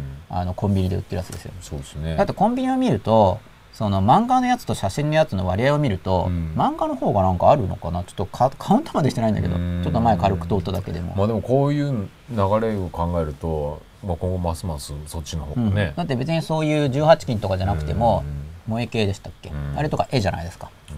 それがもう増えてますからね。ね。もはや。そういう時代なんでむすしろ写真だと全然ダメなんですけどみたいなこと、人もいるんですよね、なんか形がおかしいみたいな。うん。で僕僕僕らの世代からしたらいや絵の形がおかしいでしょってことなんですよその胸のサイズとウエストのくびれはおかしいだろうとか、いないからそんなのって思そうけどスタンダードそう。だから普通の女性は形が変だっていうそういうことですよね。変まあそうだよね。そっちいつも見てたらあっちが変になるよねって思うけど。ね。うんまあし何とも言えない、うん、それはまあ遺伝子的にそうはなんないよって話ですからね、うん。まあ無茶な整形とかしたらなるかもしれないですけど だから好みがそっち側に偏っちゃうとまあ売る側からしたら戦略ですけどうね、ん。それでそっち側に好みを引きつけることができれば、ね。だって実際にはそういう人いないわけだから、うん。それを買わざるを得ないですからね。そうですよね。あんまりちっちゃい頃からそこから入っていったらうんねすごい売り方だなと思いますけど、そうですね。まあでもそれは成就しつつあるというかその販売方法は。本当ですね。まあそういうのは実際にはいない、うん。実際っていうのはこの肉体的な世界の方では、うんまあ、そういうプロポーションってほぼないよっていう、そうですね。うん、話ですからね。うん。気をつけた方がいいと思いますけどね教育上は。ですよね。だからその18金じゃないものでも将来的に悪影響を与えそうなものが今山ほどあるうん。という状況になってきてます。まあ販売技術の向上なんですけどそれは。そうそう男性の全否定そうそう。まあ否定されまあ、男性は女性を否定女性は男性を否定するっていうのがこの宇宙間通信っていうか、うんその客観性要するに男性には男性の傾向があって、うん。女性には女性の傾向があるんで、うん。まあ、男性同士女性同士のコミュニケーションでははい。似てる点が多いんですけど、うん。まあ、異性間っていうのもうん。結局異なる宇宙間っていう話が出てきてしまって。それ一番わかりやすいですそう。ねまあ、だから簡単に言うと男性がなんかその大人用の写真雑誌を見てる間に、女性は通販を見てるって感じです、うん。どっちもよくわかんないなみたいな見てますからね化粧品のパンフとか、そうですね、うん、男性が見ると化粧品のパンフ見ててもいや塗ってもそうならないからって思うじゃないですか、そうですね。あのモデルとかがうん。バーンって出てるけど、うん。いやそれって世界でも100人いないぐらいの世界だからみたいなうん。写真が載ってるんですよ。載ってますよね、うん。まあその価格帯が安くなってくるともっと生活感重視でうん。近所にいる感じの人がビフォーアフターっていう売り方になりますけどうん。ブランド品とかって全然そういうんじゃなくて芸能人の中でもトップレベルの人が出てるわけですよ。うん世界的な。うん。でそれなんないわけじゃないですか。うん。おそらくそこまでは。うん。でもそれを買うんですよ。よくわかんないなって感じてる人が多い、うん。ていうかこの間買ったじゃんみたいな、うん。うん。まあだからそこは異なる宇宙観。まあそうですね。価値観が違うからうん、ね。通じない部分があると。うん。らその通じないよねっていうのは分かってることで通じやすくなるっていう、うんうんうん話にこれから入るんですよ。そのメリット部分なんだけど。ようやく入るみたいな感じなんですけどね。私はピグで結婚式したことがありますほらありますよまあピグの中って多分まだピグナイルール規制ってないあるんですかね？結婚詐欺とか結婚式って教会かなんかあるんですかね？わかんない。ピピグナイイ警察とかってなんか結婚詐欺だからポイント募集みたいな。まだ多分そこまでないと思うけど。この人と結婚しようって思った決め手は何なんでしょうね？いやそれは聞いてください。ニューアンダーバーさくらですさんに。そのアバターのが男前だからとかそんなのもあるんですかね。あるかもしれない。この選び方のセンスがいいとか。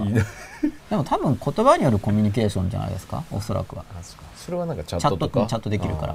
おそらくですけどそこはもう、うん聞かないと分かんないですね。面白いね。壁ぼ僕は僕僕じゃないですよ。いやーあ大茶子さんがピグの中で胸とか触ってるんじゃないか疑惑ですね。あ誰も疑ってないのに。な るうん。ほど、前に習え。失礼。前に習えのポーズをこうあ前に習えでやるんですって多分胸触りって。こうやって前に習えってやってあー僕知らないけどこうやってやるとなんかこれでここがちょうど胸に重なるタイミングでこうこう。吉田さんやりそうですね。こうですね。こうやってやるんじゃないですか。なるほど。いやーとか言って。先生そろそろ本題へと。これもまあまあ一応本題に絡んでるぐらいかな。はうん、さああそうもうノウハウが明かされてますよ。椅子に座っている人の前でミニマムっていうのをやるとパンツ覗けるらしいです。アメーバーで ミニマムって僕わかんない。しゃがむのかなミニマムって。小型化するんですかねミニマムだから。ぽくなるわけですねそうする絵と多分スカートは出ないんだけど絵的に下から上を見見てるような。見てるように。でほら女性の側も嫌って言うってことは、うん。そこで見見られててる感があるんですよ。そうですね。絵じゃんみたいな。うんらそれも言っちゃうとキリがないですよね、うん。肉体とかでも減るもんじゃないじゃんとかっていう男性いますからね、うん確かに。ええじゃんっていうのと一緒で。そうですよね。わーって言ってるってことは見られてる感をそう一応あるわけですよ。感じてるってことそうそう。ですよねでええじゃんミニマムじゃん、うん。本当は触ってないしとかっていう、ね。うん。面白いですね。面白いですよね、うん。これに関連してますね。確かに。でこのピグの話とうん。三次元宇宙の話実際にこうここにいる吉田さん、うん。これ方がなかなかリンクしないと思うんですけどうん似てるかもしれないって話です。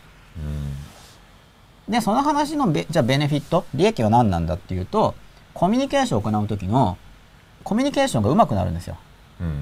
つまりこの吉田さんが本体かどうかわからない。うん。単なる通信手段であると。はい。全然違う場所にいるかもしれない、うん。けど今ここに僕の宇宙の中にうん。コミュニケーションできるようにこう出てきてくれている、いわゆる生まれるってやつです。うん死んじゃったら通信が切れるんですよ。うん。生まれて死ぬまでの間、まあ、僕自身もそうなんですけど、まあ、そのピグの世界っていうのがあるようにちょっとアメーバを登録しました。ちょっとやってない人分かんないかもしれないけど、うん。登録してピグを作るとそこのアメーバの世界で誕生するんですよ。うん。で ID 削除すると死ぬわけですよ。うん。でもそこの一つのワールドの中で画像が出てうん。コミュニケーションしていて、うん、そこと単に主主体的に自分自身が操作している感覚生まれる部分と死ぬ部分については主体的な操作感がないだけであって実際にこのいわゆる三次元宇宙内でコミュニケーションしているのはそのピグの世界と同じようなものとして捉えることによってむしろコミュニケーションが上手になると。まあさっきの話と同じことやったらこっちの世界では捕まりますけどねなんかそれルールが違うんですけどね。うんでここでだでからでもそこの混同は結構だから危険ですね。今後多分あそうだのから世界が一つ世界が一つっていう感覚しかないと、うん。この世界この世界この世界って別個に認識できてないと、うん。ルールが混ぜてしまう可能性がありますよね。うんそうですよね。それも実際に起こり始めてるらしいですけどね。そうですね、難しく複雑になってきますね。まあ世界が一個よりは大変ですよね、多いんだから。うん。ででももともとあったこのいわゆる客観世界、うん。三次元世界っていうのも、あのピグノと同じようにまあ生まれて死んで入って出てくけれども、うん。そこでこうどうも僕たちは通信してるっぽいなっていう認識があると何がいいかっていうと、その分断されてる、ね。そうそうそう、はい。分断されてる宇宙にいるよねっていうのが感覚的にうんとよく分かってくるんですよ。つまりそこにいるって思っちゃうと分断してるのが忘れちゃうんです。うん。うん。別個の世界にいること、うんだけど生まれてから死ぬまでの間はうん。通信できる。なんかそこに見える。うん。話せる。うん。っていう感覚が出てくるともちろん死ぬまでって言っても肉体的に衰えてしまえば話すことできなくなったりはしますけど、うん。原則的に通常の健康状態であれば、うん。コミュニケーションができるんですね、うん。そこの世界にいる間は、うん。うん。まあ、いなくなってもできるって主張する人もいるけど、うん。まあ、そこはちょっとなんかあんまり立証されてない部分なんで、うん。まあ、生きてる間はコミュニケーションがうんできるとすごく感じますよね。うん。でこれが分かると分断されてる世界っていうのが感覚的にすごく分かってくるんです。あの、うん。できるとっていうのはそういう感覚を持って人と接ししていくことで別の宇宙にいるよねっていうのがうん。感じられてくるんですよ感覚的に、うん。そうすると例えば僕が吉田さんとコミュニケーションするときにどういうものが生じてくるかっていうと、ところで吉田さんが見ている宇宙うん。吉田さんが見ている世界ってどんなものかなっていうのは吉田さんの表情とか吉田さんの言葉とかから再構築していかないといけないものだ。うんっていう感覚になるんですね。つまり、うんうんう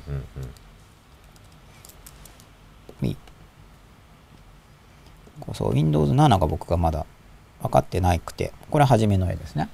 3次元宇宙間通信。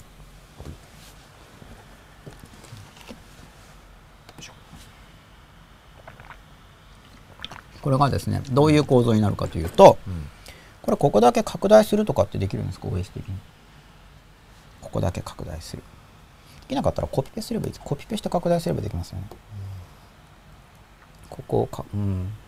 ここからいけるのかな？編集コピー。ちょっとわかんないんで。聞いていきます。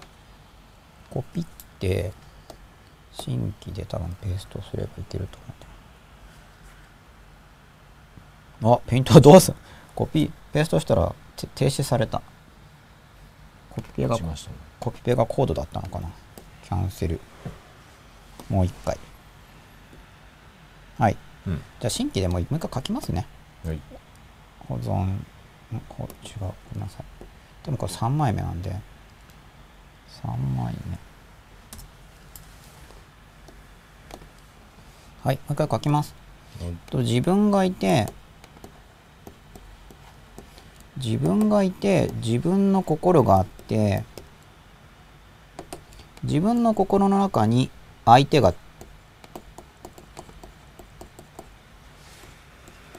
自分の心の中の三次元宇宙の中の自分の心の中に三次元宇宙がありまあ外部にこういうものがあると認識してるって意味で心の中に三次元宇宙があり。自分の心の宇宙の中に相手が登場してきていると、まあ、こういうモデルを話してきたわけですよね。うん。で心にはいわゆる心の中という領域もある。他人と共有していると思ってないところ。他人と共有しているというふうに見える三次元宇宙がある。なんで共有しているように思えるかというとその三次元宇宙の中に相手が登場してきていて、うん。会話を交わすとどうも話が合う、うんうんうん。ここにノート PC あるよね、はい。あるあるみたいな、はい。はい同じものを見ている感じ、うん。っていうことから、はい。共有感が出てくるわけですね、うん。うん。ところがうん。そのそこを物質的なものを共有しているように見えるからといって、うん。真実共有しているのか共有しているかっていうと、まあ、違うと。うん。特にうん。ここ。ここです。固有の共通世界ではない、共通世界とは感じないような心の中がもともとここは共通感がないっていうのは皆さんが認められるところだと思うんですけど、うんここまで共通してると思っちゃうんですよ。うん。うんこの三次元宇宙がどうも共通感がある。ここに水がありますねって言ったら、吉田さんもあるって言ってくれるし、うん。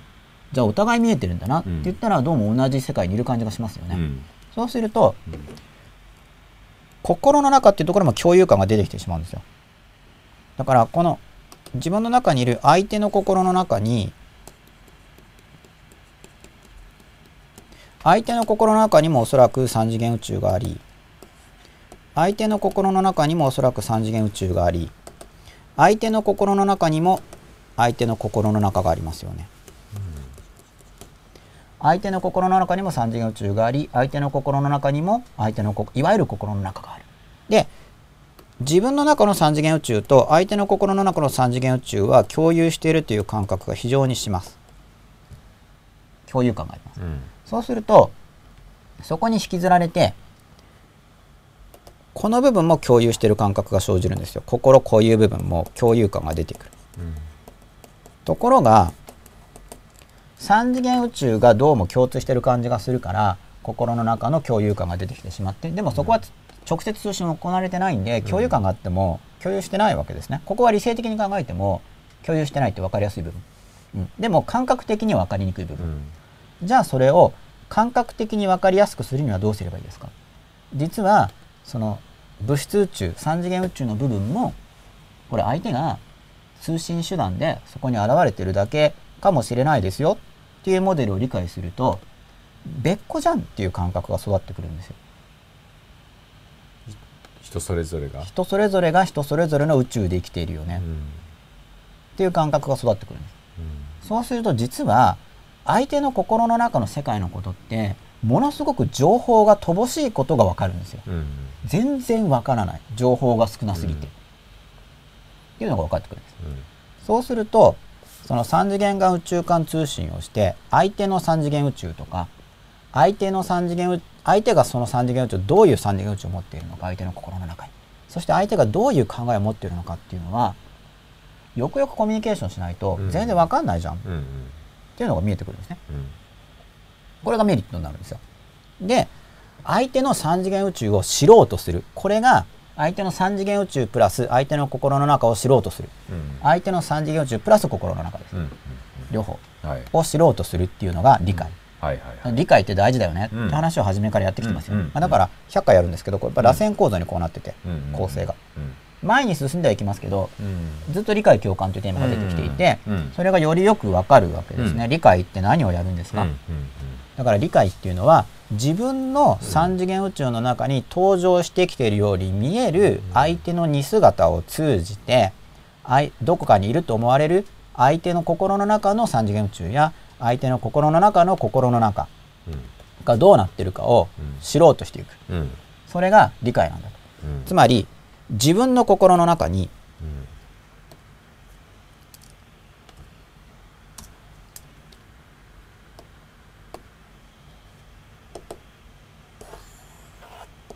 自分の心の中にまあここはいわゆる自分の心の中にまあこう3次元宇宙の中にこう相手が出て見えますよね映像として。こっち3次元宇宙。自分の心の中にその相手が持っている相手の宇宙相手の宇宙はこうであろうとこれ想像して構築したものです。想像推測して構築したもの。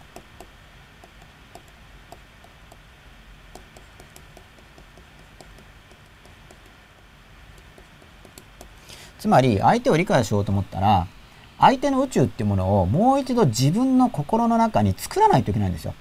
これエネルギーがかかるんですすごく。うん。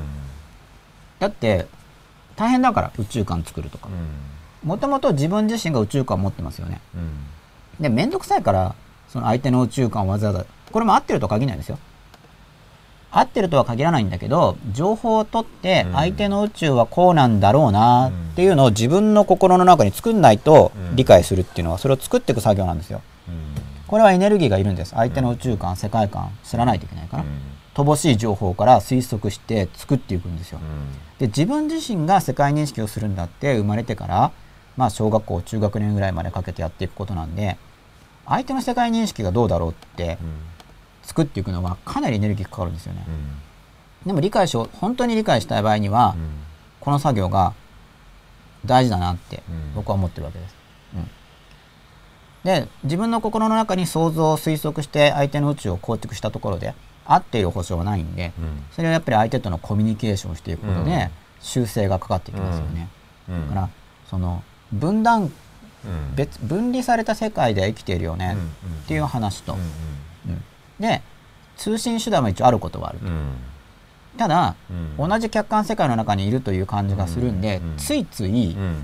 相手の宇宙と自分の宇宙が一致してると思いやすい、うん思いやすいから、うん。アメーバーピグとか「スター・ウォーズ」のうん。ちょっと名前知らないんだけど、あの立体通信とか、テレビとかの例えを通して、まあ、この3次元宇宙の中に登場してる相手もそこにいる保証はないよねって通信手段かもしれないよね、うん。という見方をすることで別の宇宙じゃないかっていうのがうん。感じられるようになってくるんですよ。そうすると相手が発している情報からうん。主に口頭の言葉によるコミュニケーションがこれは重要なんですけど、うん。まあ、それ以外にも表情とかからでも推測できますけれども、うん。それで相手の宇宙っていうものを推測して、うん。おそらくこの人の宇宙ってこんな感じだろうかなっていううん。相手の宇宙観を自分の中に作ってるわけです。うん。エネルギーかかります。うん。でも理解ってそうだよねって話ですね。だから共有感とかでもしたらその要するにお互い相互理解の、はいをしようとしてるよねっていうところの共有感なのかもしれないですね。感じられるとしたら、うん、そうですね。うん。まあ、だから相手の人に共有感を持ってもらいたいとすれば、うん。自分自身がこの相手の宇宙を自分の心の中そうですによね。自分がうん。相手から見て相手に共有感を持ってもらうためには自分の中にあるこの相手の宇宙というのを相手に対してコミュニケーションしていくわけです。そうですね。僕は君の宇宙をこう思っていると。うん。うんでそれがピ相手にとってぴったりであるほどああこの人は私のことを分かってくれてると。なるんですね。そうですね。わかりやすかったですよ。まあだんだんつながってきました。はいつながってましじゃあちょっとこれで今日の言いたいテーマは結構たはい。いった感じがするんで、いい感じじゃないですか。うん、あれこれまた読み込み中だから。いい。でこれでまたツイッターを読んではい。終わりにしようかな、はい。吉田さん何かありますか？いやいや非常につながりました、はいつながりました。これ13分前のだからどうなんだ？読み込み中になってるからま止まっちゃってるのかそうですね。じゃあちょっと今ツイッター待ちです。その間にすでにある書き込みをちょっとなはい。読んでみたいと思います。はい。なんでアニメの絵を本気で好きになる人がいるのか不思議だったのですが この話で少し謎が解けました。亀ダム1985さんそう本気で好きになる人がいるんですよ。僕本気でかわかんないけどちょっと好きになったこととかだってありますからね。やっぱそこにあこそう実在感子供の時とかアニメ見て、うん。やっぱ子供の時の方がなるんだと思うそうですね。子供の時の方が、うん。芸能人とかもそうじゃないですかある意味。今大人になっても好きな人がいっぱいいるみたいですけどね。そうそれが増えてると、うん。で芸能人だって基本的には写真とかテレビだけですからね。好きになるって言っても、うんほとんどの人は実際に会うとかってないわけですよね、うん。まあ絵ではないですけど、うん。写真なんで一応より実物に近い感じはしますけど、うん。まあでも写真だし動画ですからね、うん。結局は。うん。アニメもそうですよ。うん。でも人間の好き嫌いがだから面白い、アニメのうん。その夢見るゴールはどこに夢見てるんですかねそれはインタビューしないと分かんないですね、うん。それはだって実際の実在すると言われるその肉体を持ってる人を好きになる時だってゴールは人それぞれだと思うから、まあね。うん。必ずしも結婚がゴールじゃないと思いますよ、うん。別に誰かを好きになったとしても。付き合うこともゴールに入ってないこともあるかもしれないし。でも実際にだからあでも会いたいっていう概念もまた違うわけか、うん。合ってんのかまあアニメなんてまあその相方がだっていいかもしれないじゃないですか。ね。だからそこは多分一人一人分かれるとね遠くで見てるのが好きな人もいるし、うん。結局だからそう自分が何を手に入れたいかなんですよやっぱり。自分を幸せにするには。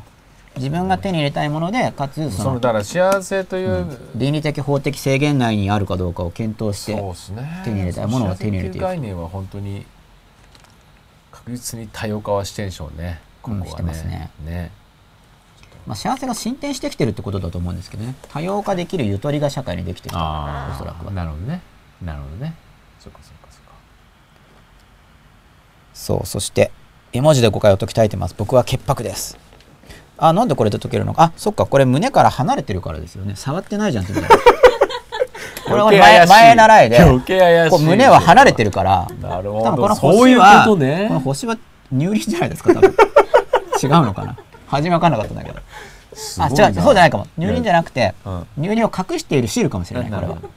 なるほプチっていうのがない、全然わかんないですけどうん。全然誤解してたらごめんなさい。なんかもしかしたら驚いてる目かもし。れな。いし誤解があんま解けないですね。うん。わかんないから。そうですね。なかなかこれは。でもお茶子さんがピグで胸触りとかしてると僕はもともと思ってないですけどね、うん。いやでもまあほら、ね。反応してくれてるんですよ、うん。番組を盛り上げるために、うん。ありがたいことです。あ来ました来ました。はい。ミキュアンダーバー真鍋さん。はい。相手を理解するとき表面的に見ている世界が同じなので心の中かっこ宇宙まで理解していると勘違いしやすい。だから自分の宇宙の中に相手を宇宙相手の宇宙を作る努力が必要ということですね。そうそういうことなんですね、うん。パパッと言うとそういうことです、うん。これをこう、ね、雑談を交えながら、うん。まあ、そういうことで感覚的に分かりやすくなることを一応狙ってうん。雑談してるんですけど、もっと、ね、難しい言葉使って言えばやっぱ12行で哲学書の中の2行みたいになっちゃうんですけど、でこれでそう表面的に見てる世界が同じだから、うん。でもその世界ですら共有してる保証はないんですよ。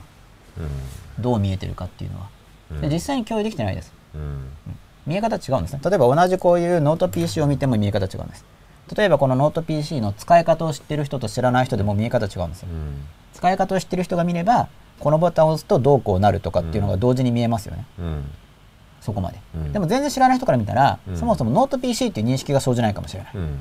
なんかなんかなんかこういう四角い曲がったのがあるぐらいかもしれない、うん。違うんですね。うん。実はその僕たちの認識構造っていうのは、うん。その3次元宇宙と物体としての3次元宇宙と解釈を切り離した認識ってできないんですよできないんです、あできないって言い切っちゃうと問題あるかもしれないけど少なくとも主観的に自分の心の中を見つめると分かると思うんですけど切り離せないんです。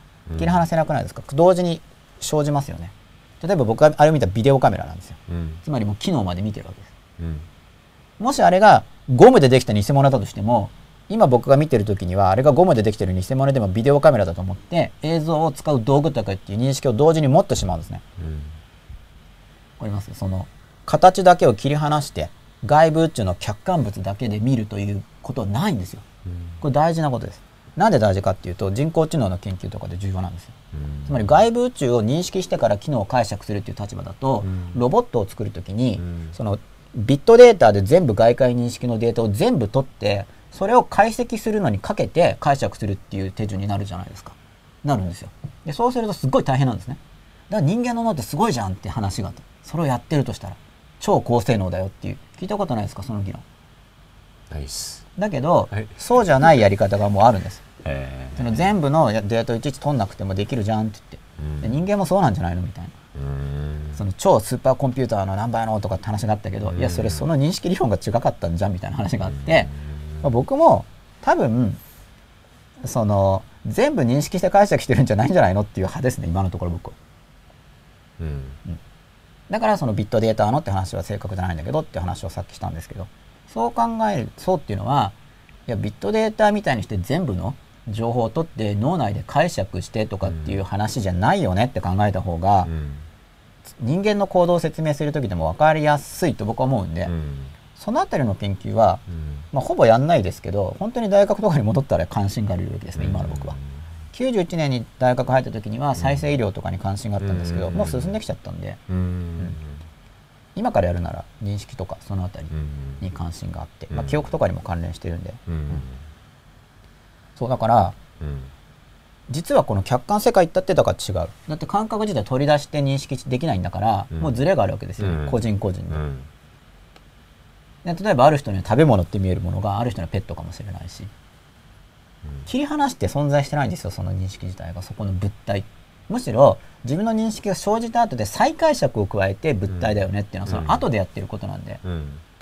そうですよね感覚的に。うん。物体でしょっていうのは後で付け加えることなんですよ。うん。見た途端あれ見た時椅子って見えちゃうんですうん。そうするとあそこにだから単に視覚情報として黒いものがあるとかって話じゃないんですよ、うん。もう同時に椅子っていう機能付きで認識しちゃってるんですね、でその後で、うん。いやあれは物体が視覚的に入ってますよねっていう方が後からつけてる理屈なんですよ、うん。実際の認識の体験を思い返して検討してみると。だからそもそも共有してないんですよ。僕らが宇宙を見るときにはもう個人的な解釈付きでしか見れないうん。仕組み的という仕組みを持っているんだ、っうん。ていうところまで来るとうん。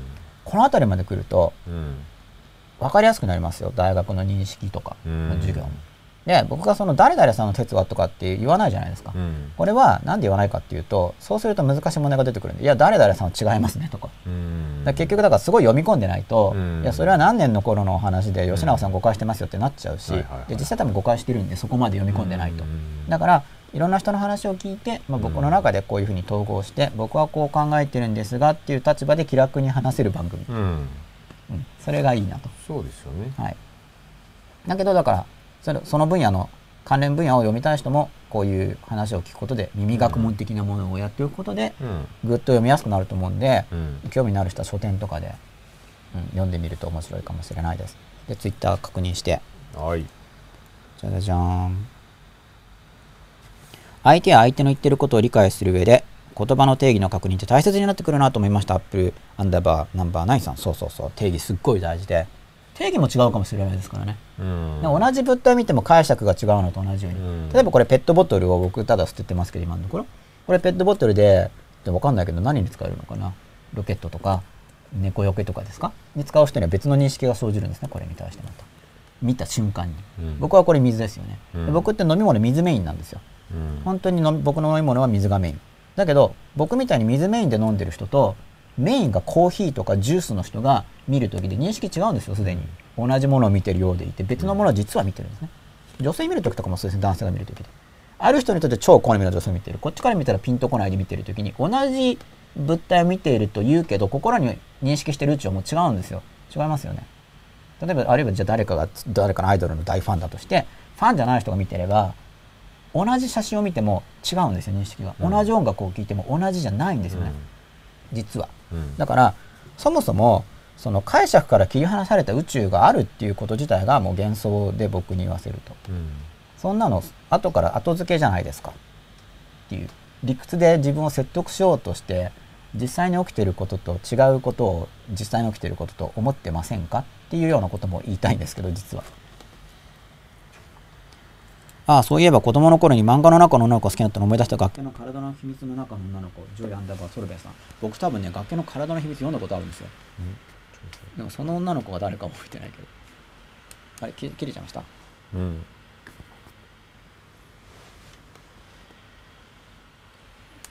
あれ外れちゃったかな。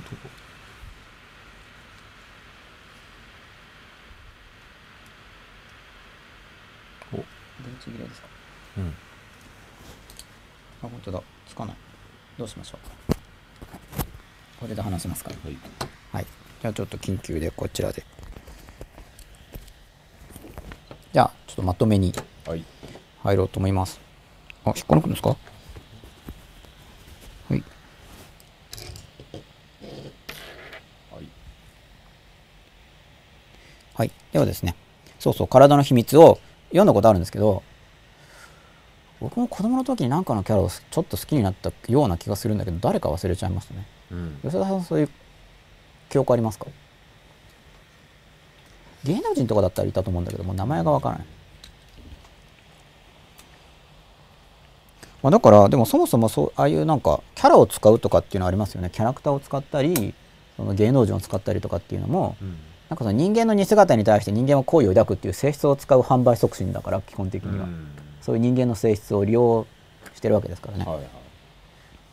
あの体の秘密とかもそうですよね。知識を語るときにやっぱキャラクターが語ることで単に文字がガーってあるよりも人間は好意を抱く、うん。そうすると分かりやすくなるわけです。漫画とかも、そういうのを使ってるんですね。ストーリーとかキャラクターを使うことでまあ下手くそにやるとただ普通に書いた方がいいんですけど上手にやってくれれば人間にとって魅力が増すんで具体的な手法ってありますか？今までの回で話したことにつながりますかね？みきおアンダーバー真鍋さん。えー、と具体的な手法ってまず認識のモデルについて今回お話ししたような話を捉えますよね。その宇宙間通信のようなものであると。それをそのモデルを心に抱くことでその宇宙が分断されているっていうことが感覚的に分かりやすくなりますそうすると相手の分断された宇宙を知りたいっていう欲求が出てくるのでそれで知りたいっていう欲求が出てくれ出てきてそして自分の心の中に相手の宇宙を再構築する必要があるっていうことを考えているとあとは相手から会話とかを通じてあこの人には世界がこういうふうに見えてるんだなっていうのを作りやすくなるっていうことです。で同時に人間が外界を認識するって言ってもその認識の時には主観的な価値判断とか機能とかもうくっついているとドアを見る時に単なる物体じゃなくて出入り口っていう認識が同時に出ちゃうんで厳密に同時かは分かんないですけどね。ほぼ瞬間に出ているようにように感じるということです。まだそれ正確な脳内の認識プロセスとかをこうタイムラインでスローモーションでとかってまだ多分できてないと思うんですよ。ちょっと最初の研究まで知らないんですけど。そのうちわかるかもしれないですけどね。まだ多分分かってないと思う。トニー・ブザンがそのようなことを書いていたような気がします。人間の脳の凄さについてアップルアンダーバーナンバーナインさん。そう。確か頭が良くなる本って僕も読んだんですけど記憶の能力とかについて書いてたと思うんですよね。ただそれをサポートする証拠がどれだけあるかっていうと多分多分ですけど多分あんまないんじゃないかなと思う。いろんな説があるんですよ。過去の全記憶を人間の脳覚えてるとか。でもそれ検証するとできないじゃないですか。検証が、うん、だからまあある程度はいい加減なんだと思うんですけど、まあ根拠がないわけじゃないんでしょうけどね。ペンフィールドの研究どこなのかな。ちょっとわかんないです。根拠部分まで主観を離れて純粋に客観そのものの世界を考えることはできない。すべては一定の社会的歴史的な構造のもとでのみ存在しうるということですね。ジョイ・アンダーバー・ソロベンさん。そうですね。でしかも、この社会的歴史的な構造っていうのも一人一人の認識なんで、一人一人の認識だから、風鈴を知らないフランス人に風鈴の音が聞こえないのも同じ理由かな不思議ですね。クリスタル 555GK さん。そうなんですよ。あの、フレームワークとか認識の枠がないと、そもそも存在すら気づけないんですよ。存在すら気づけない。多分分かりやすいのは、あの相場やってる人とかいますよね。FX とか株とか、あれ上手い人がチャートで売買してる上手い人が見ればここが買いでしょとか言って見えるわけです、うん。でも知らない人にとってはえなんでってなりますよね。楽譜もそうですよね。読める人は見るとお音楽が聞こえるとか言って。読めない人はまあ音楽だろうけど音はわからないってなりますよね、うん。教育でもそうですよ。僕慣れてるからじゃあ高校生見ました。ああこれここに問題があるからここ変えれば成績伸びるよねってわかるけど、うん見えない人には見えないですよね。うんだから認識ってそういうものなんで認識が向上するんですねある分野での能力が向上する。まあ指揮者とかもそうじゃないですか音楽とかで。こここうこう変えた方がもっと良くなるっていうのは、まあ、自分の中に理想形があっておそらくそれに近づけていくんでしょうけどでもそういうのがない人にとっては全然わかんないわけですね。ここをもっとこうした方がいいとかないしみたいな。だから全く存在存在として実は存在として認識されないんですね。フレームがないと。存在存在すると思えない。全く気づきもしない。っていうのが私たちの認識の構造で。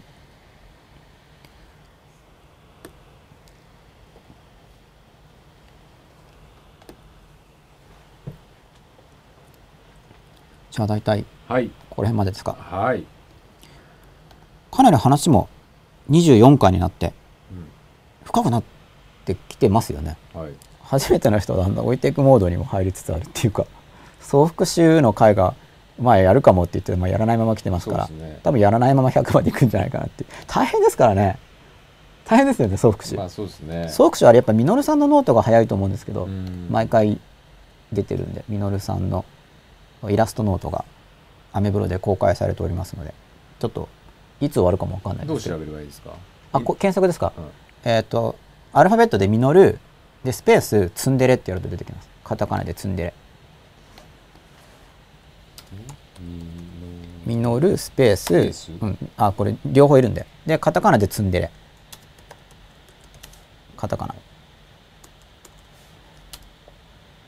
でミノルさんのってイラストブログだから表示が遅いと思うんですけど、あの絵が多いから。そうみ こんな評価していいんですかね「ミノルツンデレ」っていうふうに Google で検索すると出てきてでその中にこの真っ裸のあのノートが出てくるんですよあれこれ反映もうまくこっちも出なくなってるんですかこの画面暴走して切れちゃってるこのこっちの画面をこっちに出すっていうのはできますかそしたらここで実際に検索して見せてあげた方がいいのかな吉田さんとかもすごいいい感じで書いてあるんですよそうですよ。吉田さん登場してますよ毎回。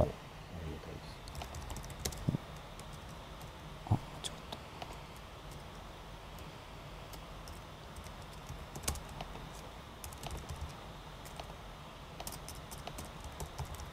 全部僕もミノルツンデレで探してるんで、で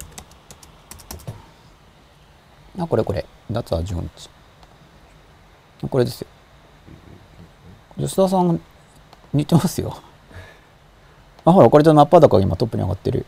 第17回まで来てます。今24回だからちょっと後ろですけど全部多分17まで全部上がってるんでこれほら死ぬって分かりますか？とかって言ってるからほら無と分からないのを同じにするのはおかしいとか言って僕がバタバタしてます。これ僕多分多分っていうか僕。これ吉田さん。ほら吉田さんですよ、あれ来ないなまあ、来ないかもしれないですけど。うんうん。今画面で見えてますよね。こんな感じでほら。あの日ほら吉田さんがサングラスかけてくださいよって言った日。ああなるほど。あの分断されてる日です。放送が。来ました？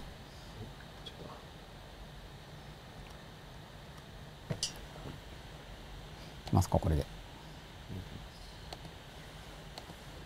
あそうそうこんな感じこんな感じまあとりあえず見えますよね、うん、こういう感じでうん。イラストでまとまってるんで、うん。まあ2時間ぐらいの番組がうん。イラストを見ると多分1分とかで終わりますから。うん。ささっと。なるうん。で興味を持った回とかを詳しく見るといいかもしれないし、はい、とりあえず流れがわかるんでほうほう素晴らしいですよ。ごい。箕輪さんすごいですよ。あの僕のやる気 PDF っていう100ページ以上もあるようなものがあるんですけどはい。それももう全項目のイラストノート化されててこちらのブログで見れます。あれもすごくいいと思う。うんザーって読むだけでうん。かなりコミュニケーションが改善すると思うんでそう具体的な手法とかもああいうのに結構書いちゃってるんですよ。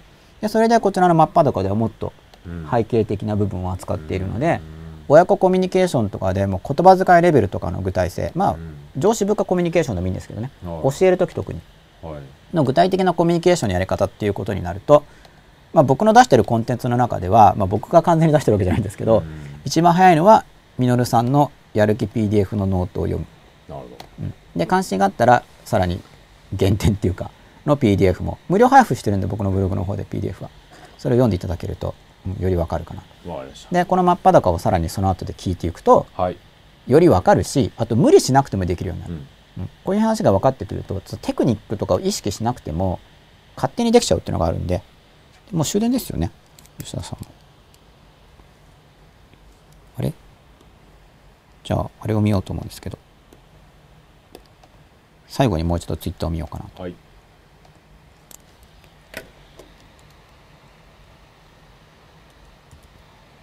あれ消えちゃった。そっちで見てもいいですか？はい。あでももう増えてないですね。そうですね。じゃあ吉田さんにまとめの言葉を言っていただいて 終わりにしたいと思います。いや最後はちょっと僕には難しくなりましたが僕マイクがついてないです。あそうか。はいはい ありがとうございました。まあ、吉田さん操作しながらだから難しいですね。そうなんですよね。僕はその集中の原則ではい。排除してやってくださいっていつも言ってるんですよ。うん。今やることに集中して、うん。ながらは良くないですよ。ね。って言ってるんで。めっちゃ、ながらですもんね。で吉田さん超ながらですよね。うん。なんか放送ディレクターみたいなやりながら、そうですね。しかもなんか BGM まで聞きながら、これは放送聞いてるんですか？さすがに。なんかつまんないから 好きな音楽でノリノリなのかな。そうじゃないですよね、これは。そうじゃないこれは放送をモニター、モニターしてるんですよね。視聴者の人にも誤解があるといけないなと思って、うん。はい。これはお仕事ではい。つけてるもので、はい。はい。つまんないから好きな j p o p を聴いてるとかじゃないわけですね。ということで、はい。第24話、は。い。ここまで聞くと3次元三次元宇宙間通信っていうのもああそういう意味であってね。んちょっと見えてきたと思うんですけど、はいまた番組の感想などもお待ちしております。はい。真っ裸、はい。あと本物 .tv、はい。はい、全部に返信はできてないですけど、はい。読むのは全部できてます。僕はあのメール結構来るんですけど、全読みはできてるんで返事はできてないですけど、はい。やっぱ読むのと返事書くってスピードが全然違うから全部読んでます。すべて。はい。吉田さんも読んではいるんですよね？はい。はい。吉田さん返事してます？はい。あ返事してるんですか？いやいや僕のところにはそんなに。あ来ないですか、はい。あそうか。直接来てるのかな、はい。真っ裸と本物 .tv だと僕にもはい。吉田さんにも届くんではい。あ感想送っていただけるとはい。やる気も出ますし、はい。あと今後こういうのもあの関連するテーマではい。やってほしいとかあれば、はい。ぜひ教えてください。はい。ぜひ教えてください。はい。ということで、第24夜、はい。3次元宇宙間通信、はい。ここまでにしたいと思います。はい。ばんもありがとうございました。また来週も10時ですよね。おそらくそうですね。はい、また来週も水曜日10時から送りたいと思います。はい。番長もそのうち来てくれると思うんで、はい。体調回復した後で。はい。ということで以上です。ありがとうございました。おやすみなさいおやす。みなさい